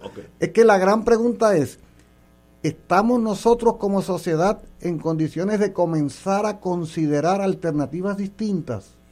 Pero mira, ¿sabes Yo qué creo su- que sí, yo- que fíjate, es que yo esto, lo- que esto sí. quiero enlazarlo con el otro tema que hemos ido dejando y dejando, que son esas expresiones que ganan premio, ganan premio a la elocuencia de Tatito Hernández cuando define eh, las conversaciones que está habiendo entre sectores de la... de- Demoníaco. como que es un ejercicio demoníaco. Sí, no, es, es- es- Extraordinario. es- es- es muy revelador de su nivel intelectual y cultural, pero sobre todo lo que es terrible, lo que es terrible es que una vez más se pretenda, amigos y amigas radioescuchas, manejar el miedo, el miedo an- ante la posibilidad de hacer las cosas de manera distinta. Es cierto que no tenemos todas las respuestas sobre cómo construir el porvenir, es cierto. Es cierto que podemos tener muchas preocupaciones de cómo levantar una economía y una sociedad del futuro. Pero lo que sí es evidente, contundente, es que esto ya no pare más. El país como está no pare más. ¿Qué es lo que vamos a hacer? A resignarnos a vivir en el lapachero de la corrupción y la pobreza y la mal- y a, irnos mañana por la mañana a comprar un boleto para irnos para la Florida. Esa es la alternativa, divorciarnos del país. O tenemos que plantearnos la posibilidad de hacer de este un mejor país. ¿Sabe? Eh, eh, por ahí es que comienza la respuesta. Yo escribí hace poco un ensayo corto sobre una expresiones que hizo la muy galardonada actriz Rita Moreno, que se proclamó simpatizante de la independencia, pero a la misma vez planteó su preocupación de, bueno, ¿y cómo vamos a construir la economía? ¿De qué vamos a vivir? Decía. Y yo en el ensayo decía, esa es una pregunta que se hace mucha gente. Aquí. Probablemente los independentistas no hemos podido dar una respuesta contundente a esa a esa pregunta de material, no de la bandera ni del himno, sino de la concreta, la energía eléctrica, los alimentos, la carretera, la gasolina, eh, la educación. Pero es que acaso no hay respuestas para esa pregunta en un planeta donde hay más de 192 países, naciones, unos más ricos, otros más pobres, pero que han optado por construir su propio destino. O sea, no, no bastan, no bastan 124 años que nos han traído hasta aquí para pensar que otro Puerto Rico es posible. Porque por ahí es que empieza a romper el miedo. El miedo tú lo comienzas a romper cuando tú te planteas la posibilidad. Lo que pasa también es que cuando uno propone un nuevo modelo de desarrollo o un modelo de desarrollo eh, económico, incluye y contempla cómo atender las necesidades de aquellos sectores que se quedan marginados o por distintas razones no pueden generar los suficientes ingresos para atender sus necesidades principales. Y, y, eso se contempla. La ventaja de nosotros diseñar el modelo de desarrollo económico es que podamos hacer cosas que ahora no se hacen. De hecho, se hicieron en el pasado, por otras razones, pero que atienden las necesidades principales de cualquier ser humano. Nosotros podemos tener un sistema de salud universal no lo tenemos ahora. Se tuvo algo bastante cercano con el sistema eh, Arbona, que fue que fue eh, desmantelado, privatizado por, por Pedro Rosselló y cuyas consecuencias eh, son devastadoras. Y de hecho, escuchamos con más frecuencia ahora los casos de, de, personas que no reciben el tratamiento porque el plan no lo autoriza y que se ponen en riesgo incluso de, de, muerte. Y algunos han fallecido por la ausencia de tratamiento. Así que tener un sistema de salud universal atiende uno de los derechos humanos básicos que hoy no están garantizados en Puerto Rico con todos los fondos federales, eso que se habla. No está garantizado. Usted puede tener todos los fondos federales y si el plan médico a usted no le autoriza un procedimiento, tiene en riesgo su derecho a la salud. ¿Eh? Sistema educativo gratuito, incluyendo la universidad. Eso nosotros lo podemos hacer.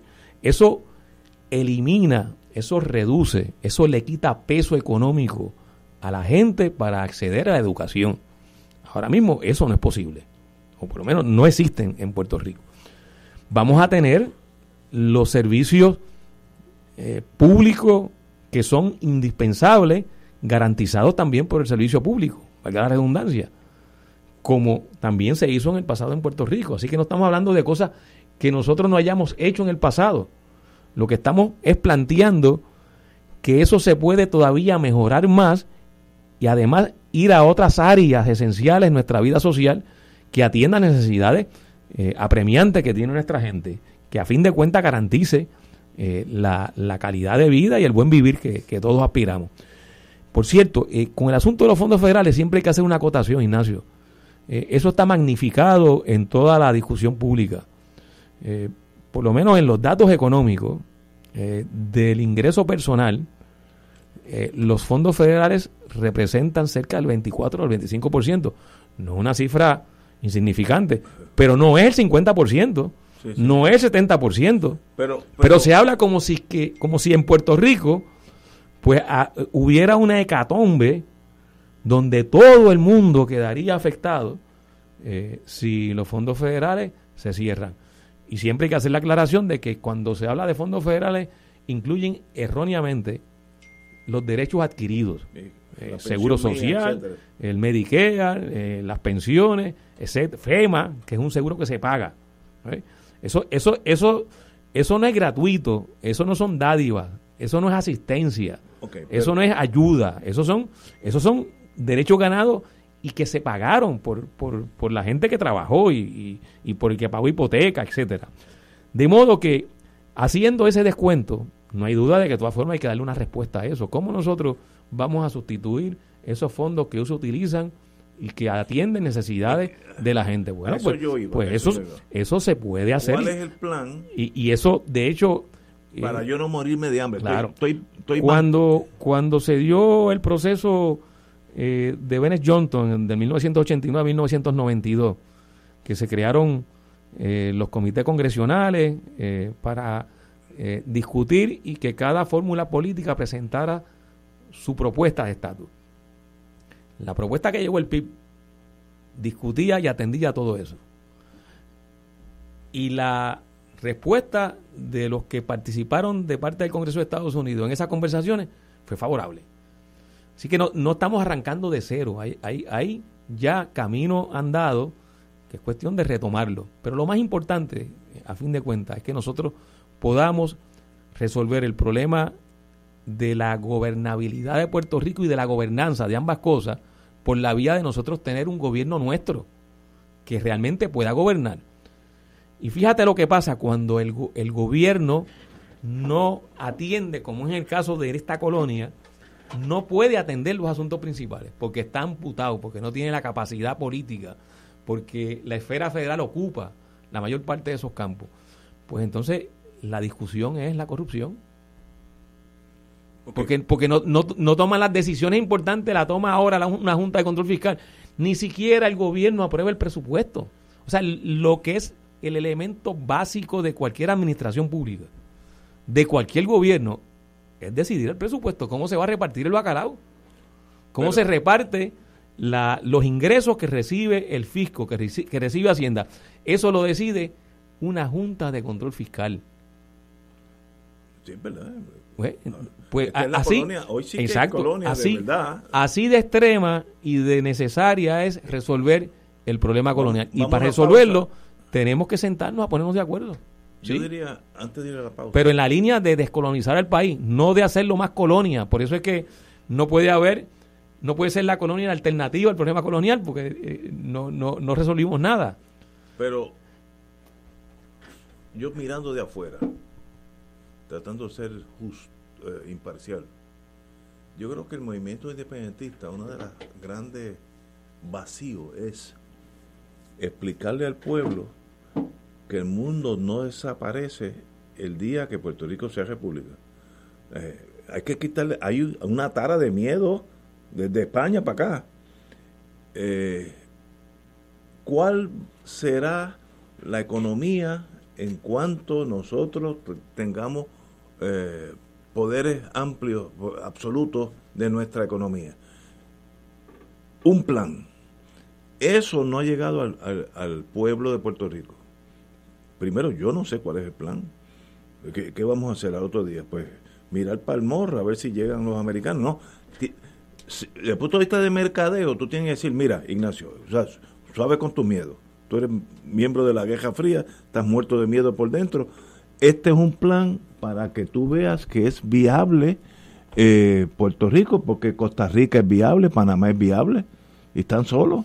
Y yo- ¿Estados Unidos? No, no, pero Estados Unidos es una potencia. No, Francia, Costa Rica, que es una economía, Singapur. mm, tiene, no, Singapur, ya quisiéramos nosotros, pero Costa Rica, Panamá, son viables y existen, y hay una sociedad mediana ya de consta- Y como ellos lo hicieron, obviamente no tenían el miedo, y lo hicieron, no tenían opción, pero eso es lo que yo le proyectaría, yo independentista, al pueblo, para que se vaya este terror a estar solo, terror que lo, en, la, en la gente, eh, tal vez a nivel intelectual eh, no exista, pero para abajo sí, terror a estar solo.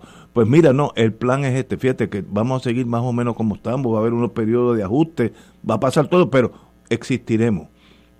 Eso falta en el movimiento independentista, según yo que estoy afuera. Vamos a una pausa y regresamos. Sobre con- todo porque no tenemos los super PAC. Bueno, oye, sí, yo, no he caído en nada, man. Yo estoy, como abogado, yo estoy dispuesto a manejar varios super PACs a la vez, del lado que sea. Señores, pues vamos, re- el compañero Muriente quiere entrar en esta escena porque lo veo in- inquieto. Una vez que vengamos de la pausa, nos vamos con el compañero Muriente. Fuego Cruzado está contigo en todo Puerto Rico. La Catedral Basílica Menor de San Juan invita a la celebración de la tradicional Fiesta de la Santa Cruz en las escalinatas frente a la misma. La música estará a cargo del grupo Maite y será transmitido en vivo en el programa El 4 Sin Fronteras por Oro 92.5 FM. Sé parte de esta Fiesta de la Santa Cruz el domingo 29 de mayo desde las 7 de la noche en la Catedral del Viejo San Juan. A esa, la pequeña gigante te invita a sintonizar su espacio radial A esa Informa. Todos los jueves a las 4 de la tarde se estará ofreciendo información relevante a los pensionados y jubilados de Puerto Rico. Te esperamos a esa imparable, auspiciado por MMM Alianza. Si te gusta la industria radial, esta oportunidad es para ti. Se solicita director o directora de tráfico que tenga conocimientos en programas de computadoras y programas de tráfico y por lo menos dos años de experiencia para Radio Oro y Radio Paz. Si crees tener las destrezas para unirte al equipo de trabajo, envía tu resumen a recursoshumanos@arqsj.org. Repito, recursoshumanos@arqsj.org. Patrono con igualdad de empleo. Fuego Cruzado, el programa de más credibilidad en la radio puertorriqueña, es ahora la tribuna abierta de análisis noticioso, con diversas perspectivas que exploran el trasfondo de lo que acontece a diario y cómo nos afecta. Escucha Ignacio Rivera y sus panelistas invitados de lunes a viernes en Fuego Cruzado en transmisión diferida a las 10 de la noche por Oro 92.5 FM. Todos los jueves Radio Paz y la Administración del Seguro Social te ofrecen un espacio informativo para orientarte y aclarar todas tus dudas sobre los derechos, requisitos y obligaciones para poder disfrutar de sus beneficios. Plantea tus preguntas por el 787-349-82 y conoce antes que nadie los detalles concernientes a cambios y nuevas regulaciones escuchando todo sobre Seguro Social con Víctor Rodríguez, los jueves a las 11 de la mañana por Radio Paz, 810 AM. La bola se va y se va y se va. Dígale que no esa pelota. No se pierdan los juegos del béisbol superior AA de Puerto Rico con los Guardianes de Dorado por Radio Paz 810 AM. Serie semifinal, sección Metro. Viernes 20 de mayo, Guainabo en Dorado a las 8 de la noche. Y ahora continúa Fuego Cruzado.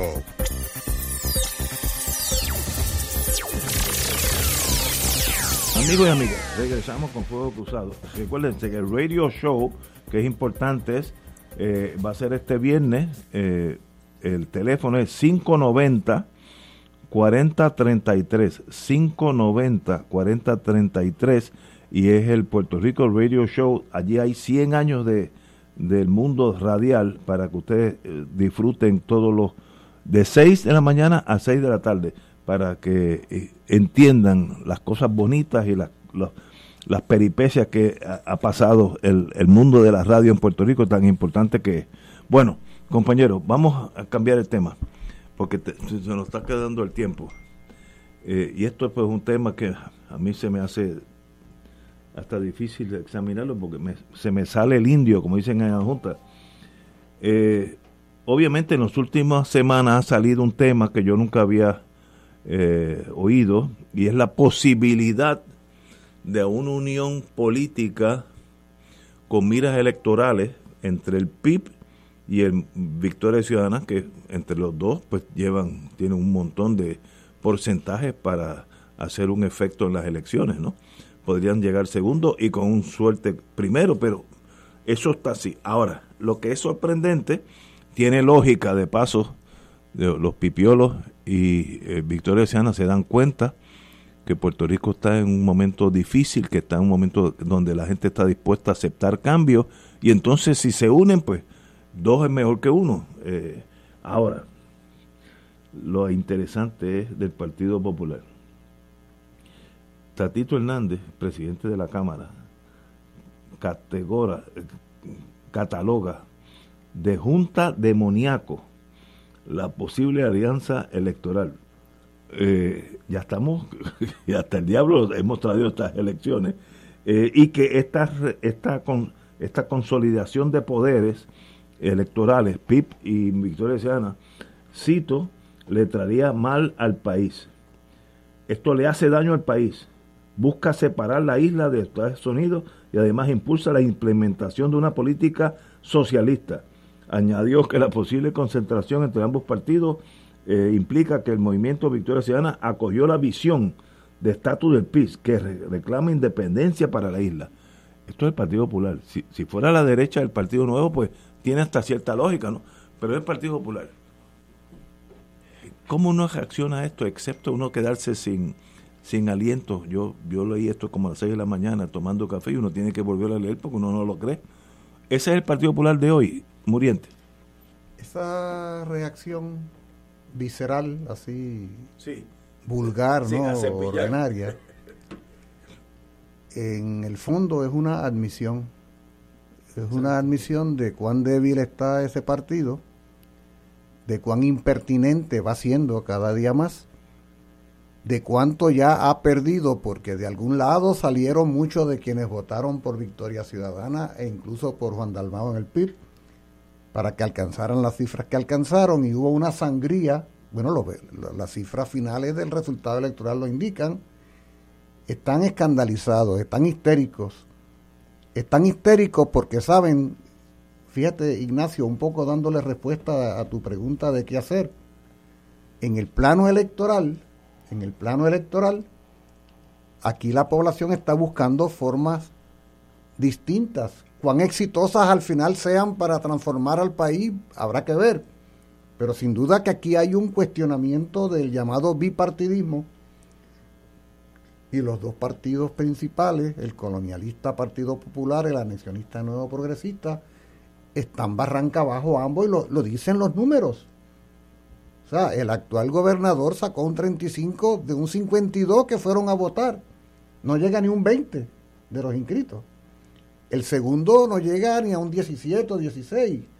O sea, son partidos en crisis y estas conversaciones que uno no sabe a dónde van a llegar, esa llamada concertación que uno no sabe exactamente qué rumbo va a seguir, pero de la cual ya se habla. Fíjate, apenas se comienza a hablar de ello. Exactamente. Apenas, apenas se comienza a hablar de ello y ya se genera una actitud histérica en este liderato del Partido Popular porque de antemano saben que no son opción y que se va cocinando, se van cocinando alternativas, se van cocinando alternativas electorales. Que repito, uno no sabe a dónde van a llegar, pero ciertamente eh, es importante que esté sucediendo. Por lo tanto, esa respuesta de Tatito Hernández aparte de no revelar un alto nivel intelectual para dar una respuesta razonable que no sea el miedo, el terror, de repente sacó el, demonio. Ay, Dios mío. Lo próximo es que, que, no, que, que, convoque a la Santa Inquisición para que nos quemen en la hoguera. Pero en el fondo lo que está es reconociendo y admitiendo la precariedad en la que se encuentra su propio partido político, que no soportaría que hubiera efectivamente algún tipo de entendido aquí, porque habría de colapsar totalmente. Esa es mi lectura que yo hago de esa actitud, esa actitud histérica, irracional, eh, sin, sin el más mínimo eh, recato así de seriedad de análisis, sino que es meterle miedo a la gente. A mí me parece que la gente en este país está perdiendo el miedo al miedo, y sobre todo cuando quien quiere meter miedo es alguien como ellos. Eh, ¿Quién sabe lo que vaya a suceder aquí en este país de aquí al año 2024? Tato. yo creo que el liderato del Partido Popular Democrático está en pánico. Eh, y el del PNP también. Eh, no han sido tan agresivos, no se han expuesto tanto, pero sí hemos escuchado expresiones de algunos líderes del PNP eh, tratando de desalentar que se dé una oferta electoral, un diseño electoral en el que lo que representa Victoria Ciudadana y el PIB pueda convertirse en una opción viable electoralmente. Eh, y yo creo que hay conciencia, hay conciencia de que en el país hay un clamor para que eso ocurra. Eh, como las cosas están mal. Porque el país está decepcionado. Pero absolutamente decepcionado. Lo diferente es que ahora que nadie está contento. Claro. Ese es el big difference. Así es. Y, y los números de los resultados electorales, Julio los traía ahora.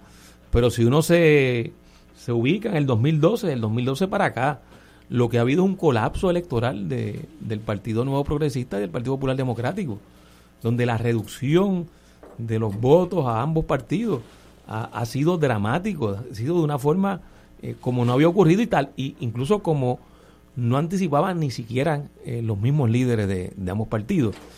Eh, y lo que ocurre ya en el 2020 es un gran golpe y un jamaquión grande que se le da ambos partidos, que de hecho todavía no han podido internalizar bien el, ese golpe sufrido. No, olvidemos que la elección del 2020 es un año después del verano del 2019. En el 2019 este país se tiró a la calle para sacar por primera vez a un gobernador electo en Puerto Rico. Eh, y, se saca a, Ricky Rosselló de la gobernación. Y en el 2020 esa movilización, ese descontento que se reflejó en las decenas de miles de puertorriqueños y puertorriqueñas que exigieron la renuncia de un gobernador, se reflejó en las elecciones. Eh, ese verano del 2019 tuvo su consecuencia electoral y una de ellas fue la reducción dramática en los votos electorales por el PNP y por el Partido Popular Democrático eh, y el voto en crecimiento y el voto eh, impresionante en, en, el sentido de que no se esperaba ese crecimiento tanto por el PIB como por el movimiento Victoria Ciudadana que estaba incursionando por primera vez en las elecciones. O sea, Victoria Ciudadana participa de las elecciones por primera vez en el 2020 y, y, tiene un resultado eh, electoral eh, eh, muy, muy, muy importante, muy positivo. A mí me parece que ahí es donde está cifrada, donde están puestos los ojos de mucha gente en Puerto Rico, en ver cómo se puede dar ese junte, cómo se puede dar esa concertación de dos entidades electorales que tuvieron, tuvieron un buen desempeño en el 2020 y que representa las posibilidades, porque la posibilidad no es el PNP de nuevo, no es el Partido Popular Democrático. Las posibilidades están principalmente en el PIB y en Victoria Ciudadana. Esto, desde luego, que le transfiere a quienes dirigen ambas organizaciones, al PIB y a Victoria Ciudadana, una gran responsabilidad de cómo manejar esto. Podrán manejar sus propios egos, intereses y hacer una, una unidad. Yo creo que el, el, el país está aclamando eso. No, eh, el, país está buscando otra solución, eso es, yo, obvio. Yo pienso que, hay receptividad, eh, porque uno, uno conoce eh, a, muchos de los que están en la dirección de ambas organizaciones, y por lo menos yo, yo puedo dar fe de la sensibilidad que hay en, en, en escuchar y mirar esa posibilidad. Así que hay, que ver, como dice Julio, hay que ver cómo esto eh, evoluciona, cómo sigue corriendo el asunto. No es fácil, tiene su complejidad. La ley electoral que se diseñó para que esto no ocurriera, precisamente para que los dos partidos pudieran mantener el monopolio electoral, eh, es, un, es un escollo, pero hay formas de, manejar eso eh, para que entonces pueda haber un resultado electoral favorable a lo que es el clamor del país. A mí me parece que ahora con todo esto que ha ocurrido, con la corrupción, como hemos estado discutiendo al principio del programa, y además por la debacle que hay en, prácticamente en el manejo de la administración pública, eh, yo, creo que realmente en cuanto al escenario electoral, eh, las posibilidades están en que eso se pueda eh, fraguar, que se pueda dar ese, ese, esa, esa concertación o esa, ese junte, ese junte. Las veces que se ha hecho ha sido exitoso, dicho sea de paso. Eh, no necesariamente en el plan electoral. Cuando digo las veces que se ha hecho es que el junte soberanista que se hizo para aquel plebiscito de Ricky Rosselló, que de hecho fue derrotado, que, participó más que el, el 20% de los electores, que se convocó un boicot de ese plebiscito, pues ese junte era precisamente de los dirigentes que hoy están en Victoria Ciudadana y del PIB, y el portavoz era Juan Dalmau, por cierto, en ese junte soberanista. Y terminó cuando terminó el, el propósito del junte, que era llamar al boicot de, ese plebiscito. Y ahí hay una experiencia exitosa, una experiencia de trabajo conjunto. Así que yo creo que hay elementos para pensar que esto puede desembocar en eso que, creo que Creo que en, en el programa pasado señalábamos de cómo aquí hay una tradición de concertaciones no necesariamente electorales, pero sí hay una práctica de concertaciones de pueblo en La función, lucha social, en función correcto. de objetivos. Sí. O sea, para nosotros no es cosa nueva eh, el juntarnos desde la diversidad en función de un propósito. Lo hicimos con Vieques, por ejemplo. Y había sectores que también metían miedo. ¿Ah? De que éramos antiamericanos, que qué pasaría, que si se van, va- que la sí. crisis. Que iban a dejarle pagar el seguro social, por eso lo dijeron montones de veces. Sí, el Comunista. Comunista. No, no, Sí. hemos- oye, en- Inhofe eh, este, amenazó con que se iban a cortar los fondos federales. Ahorita. Y es que fue un caso extraordinario de concertación de pueblo. Yo añadiría a lo que señala el compañero Rivera Santana, que si bien los, las organizaciones que se destacan en este momento como parte de ese diálogo son Victoria Ciudadana y el PIB, aquí hay todo un universo político y social, comunal, ambiental, que no son partidos políticos inscritos, pero que son organizaciones ciudadanas con un peso enorme en un país donde el escenario principal de las luchas sociales en el pasado cuarto de siglo ha sido la calle. Y son veteranos de la calle, son veteranos. Bueno, a Ricky Rosselló no lo saca ninguna legislatura ni ninguna elección. Lo saca el pueblo en la calle. Ese pueblo, ese pueblo que está organizado o no, es un protagonista de cualquier concertación. Y, y- en el caso particular del PIB y de Victoria Ciudadana, si fuera cierto todo lo que se va diciendo y si en efecto se va cocinando algo en este sentido, tienen que mirar hacia afuera y ver toda esa cantidad de población organizada o no que está buscando un cauce para volcar energía frente a una situación que es insostenible. O sea, no es, eh, hemos mencionado aquí estas dos organizaciones porque son las protagonistas en este momento. Pero aquí hay todo un universo que son la gente que está, o sea, la gente de Rincón, la gente de Salinas, la gente de la ceniza de, de, de Peñuela, Guayama, la gente de Guayama, o sea, la gente que está en todos lados haciendo lucha, los sindicatos que están en la calle reclamando dignidad para los trabajadores, mujeres. las mujeres organizadas, los jóvenes, estudiantes. O sea, hay un universo que, que yo estoy seguro que si se es capaz de juntar eh, todo ese esfuerzo en un gran cauce, entonces sí que hay una concertación nacional que va a poner, no digo yo a insultar a Tatito, lo va a poner a temblar cuando vea esa avalancha, como hicimos con Vieques, como hicimos en Vieques. Eh, Yo creo, otro, yo- recuerden que yo estoy mirando de afuera, así que yo no tengo el- la penetración histórica de ustedes, pero yo diría que hay, y yo creo que Dalmao del PIB tocó eso a propósito o inconsciente, pero lo tocó, y es independencia amistosa a Estados Unidos. No vamos, no vamos a ser una república socialista antiamericana hasta el eje, porque eso es lo que la gente espera, porque eso ahí está el diablo y la cosa. Si no, vamos a ser república cogiéndonos de la mano con Estados Unidos, como Canadá es, Estados, es amigo de Estados Unidos, México también, y aquí es por los... Vietnam. Vietnam, Vietnam, de hecho- es la mejor. Ese es el Exacto, mejor ejemplo. fue- Mató 58 mil americanos Y son guerra. amigos. Y son amigos. El, el oriental eh, es práctico. Y yo creo que si se le quita el, el antiamericanismo a la ideología eh, independentista, también tendría un, un- un renglón de personas que como el sistema ha colapsado estarían buscando esa opción. Podrían buscar esa opción, vamos a ponerlo así. Eh, así que yo creo que eh, lo- el mejor momento histórico es ahora que nada está funcionando.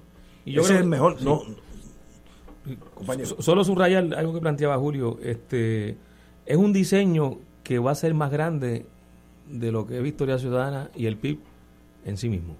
O sea, el- el- el- la posibilidad de que se pueda dar ese junte tiene el potencial de, de que surja un diseño que trascienda ambas organizaciones, que, que pueda recoger mucha más gente, mucho más respaldo este, porque la coyuntura está ahí, o sea, lo- el- los elementos de este gran sopón están todos ya metidos en la olla.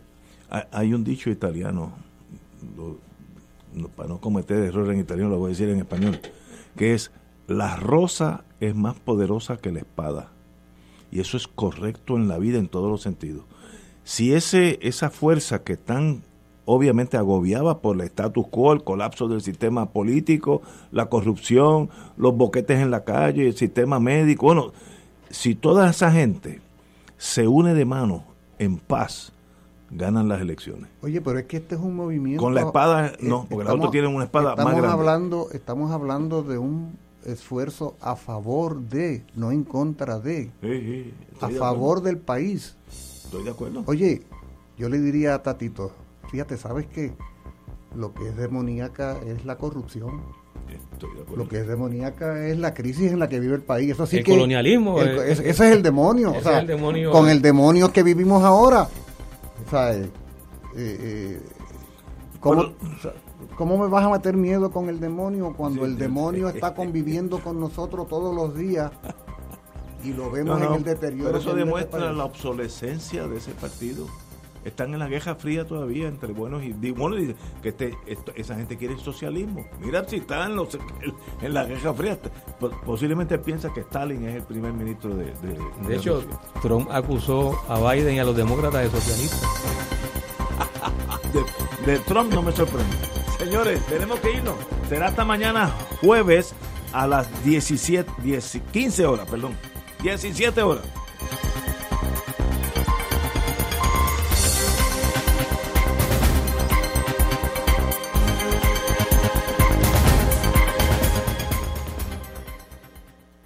Esta emisora y sus anunciantes no se solidarizan necesariamente con las expresiones vertidas en el programa que acaban de escuchar.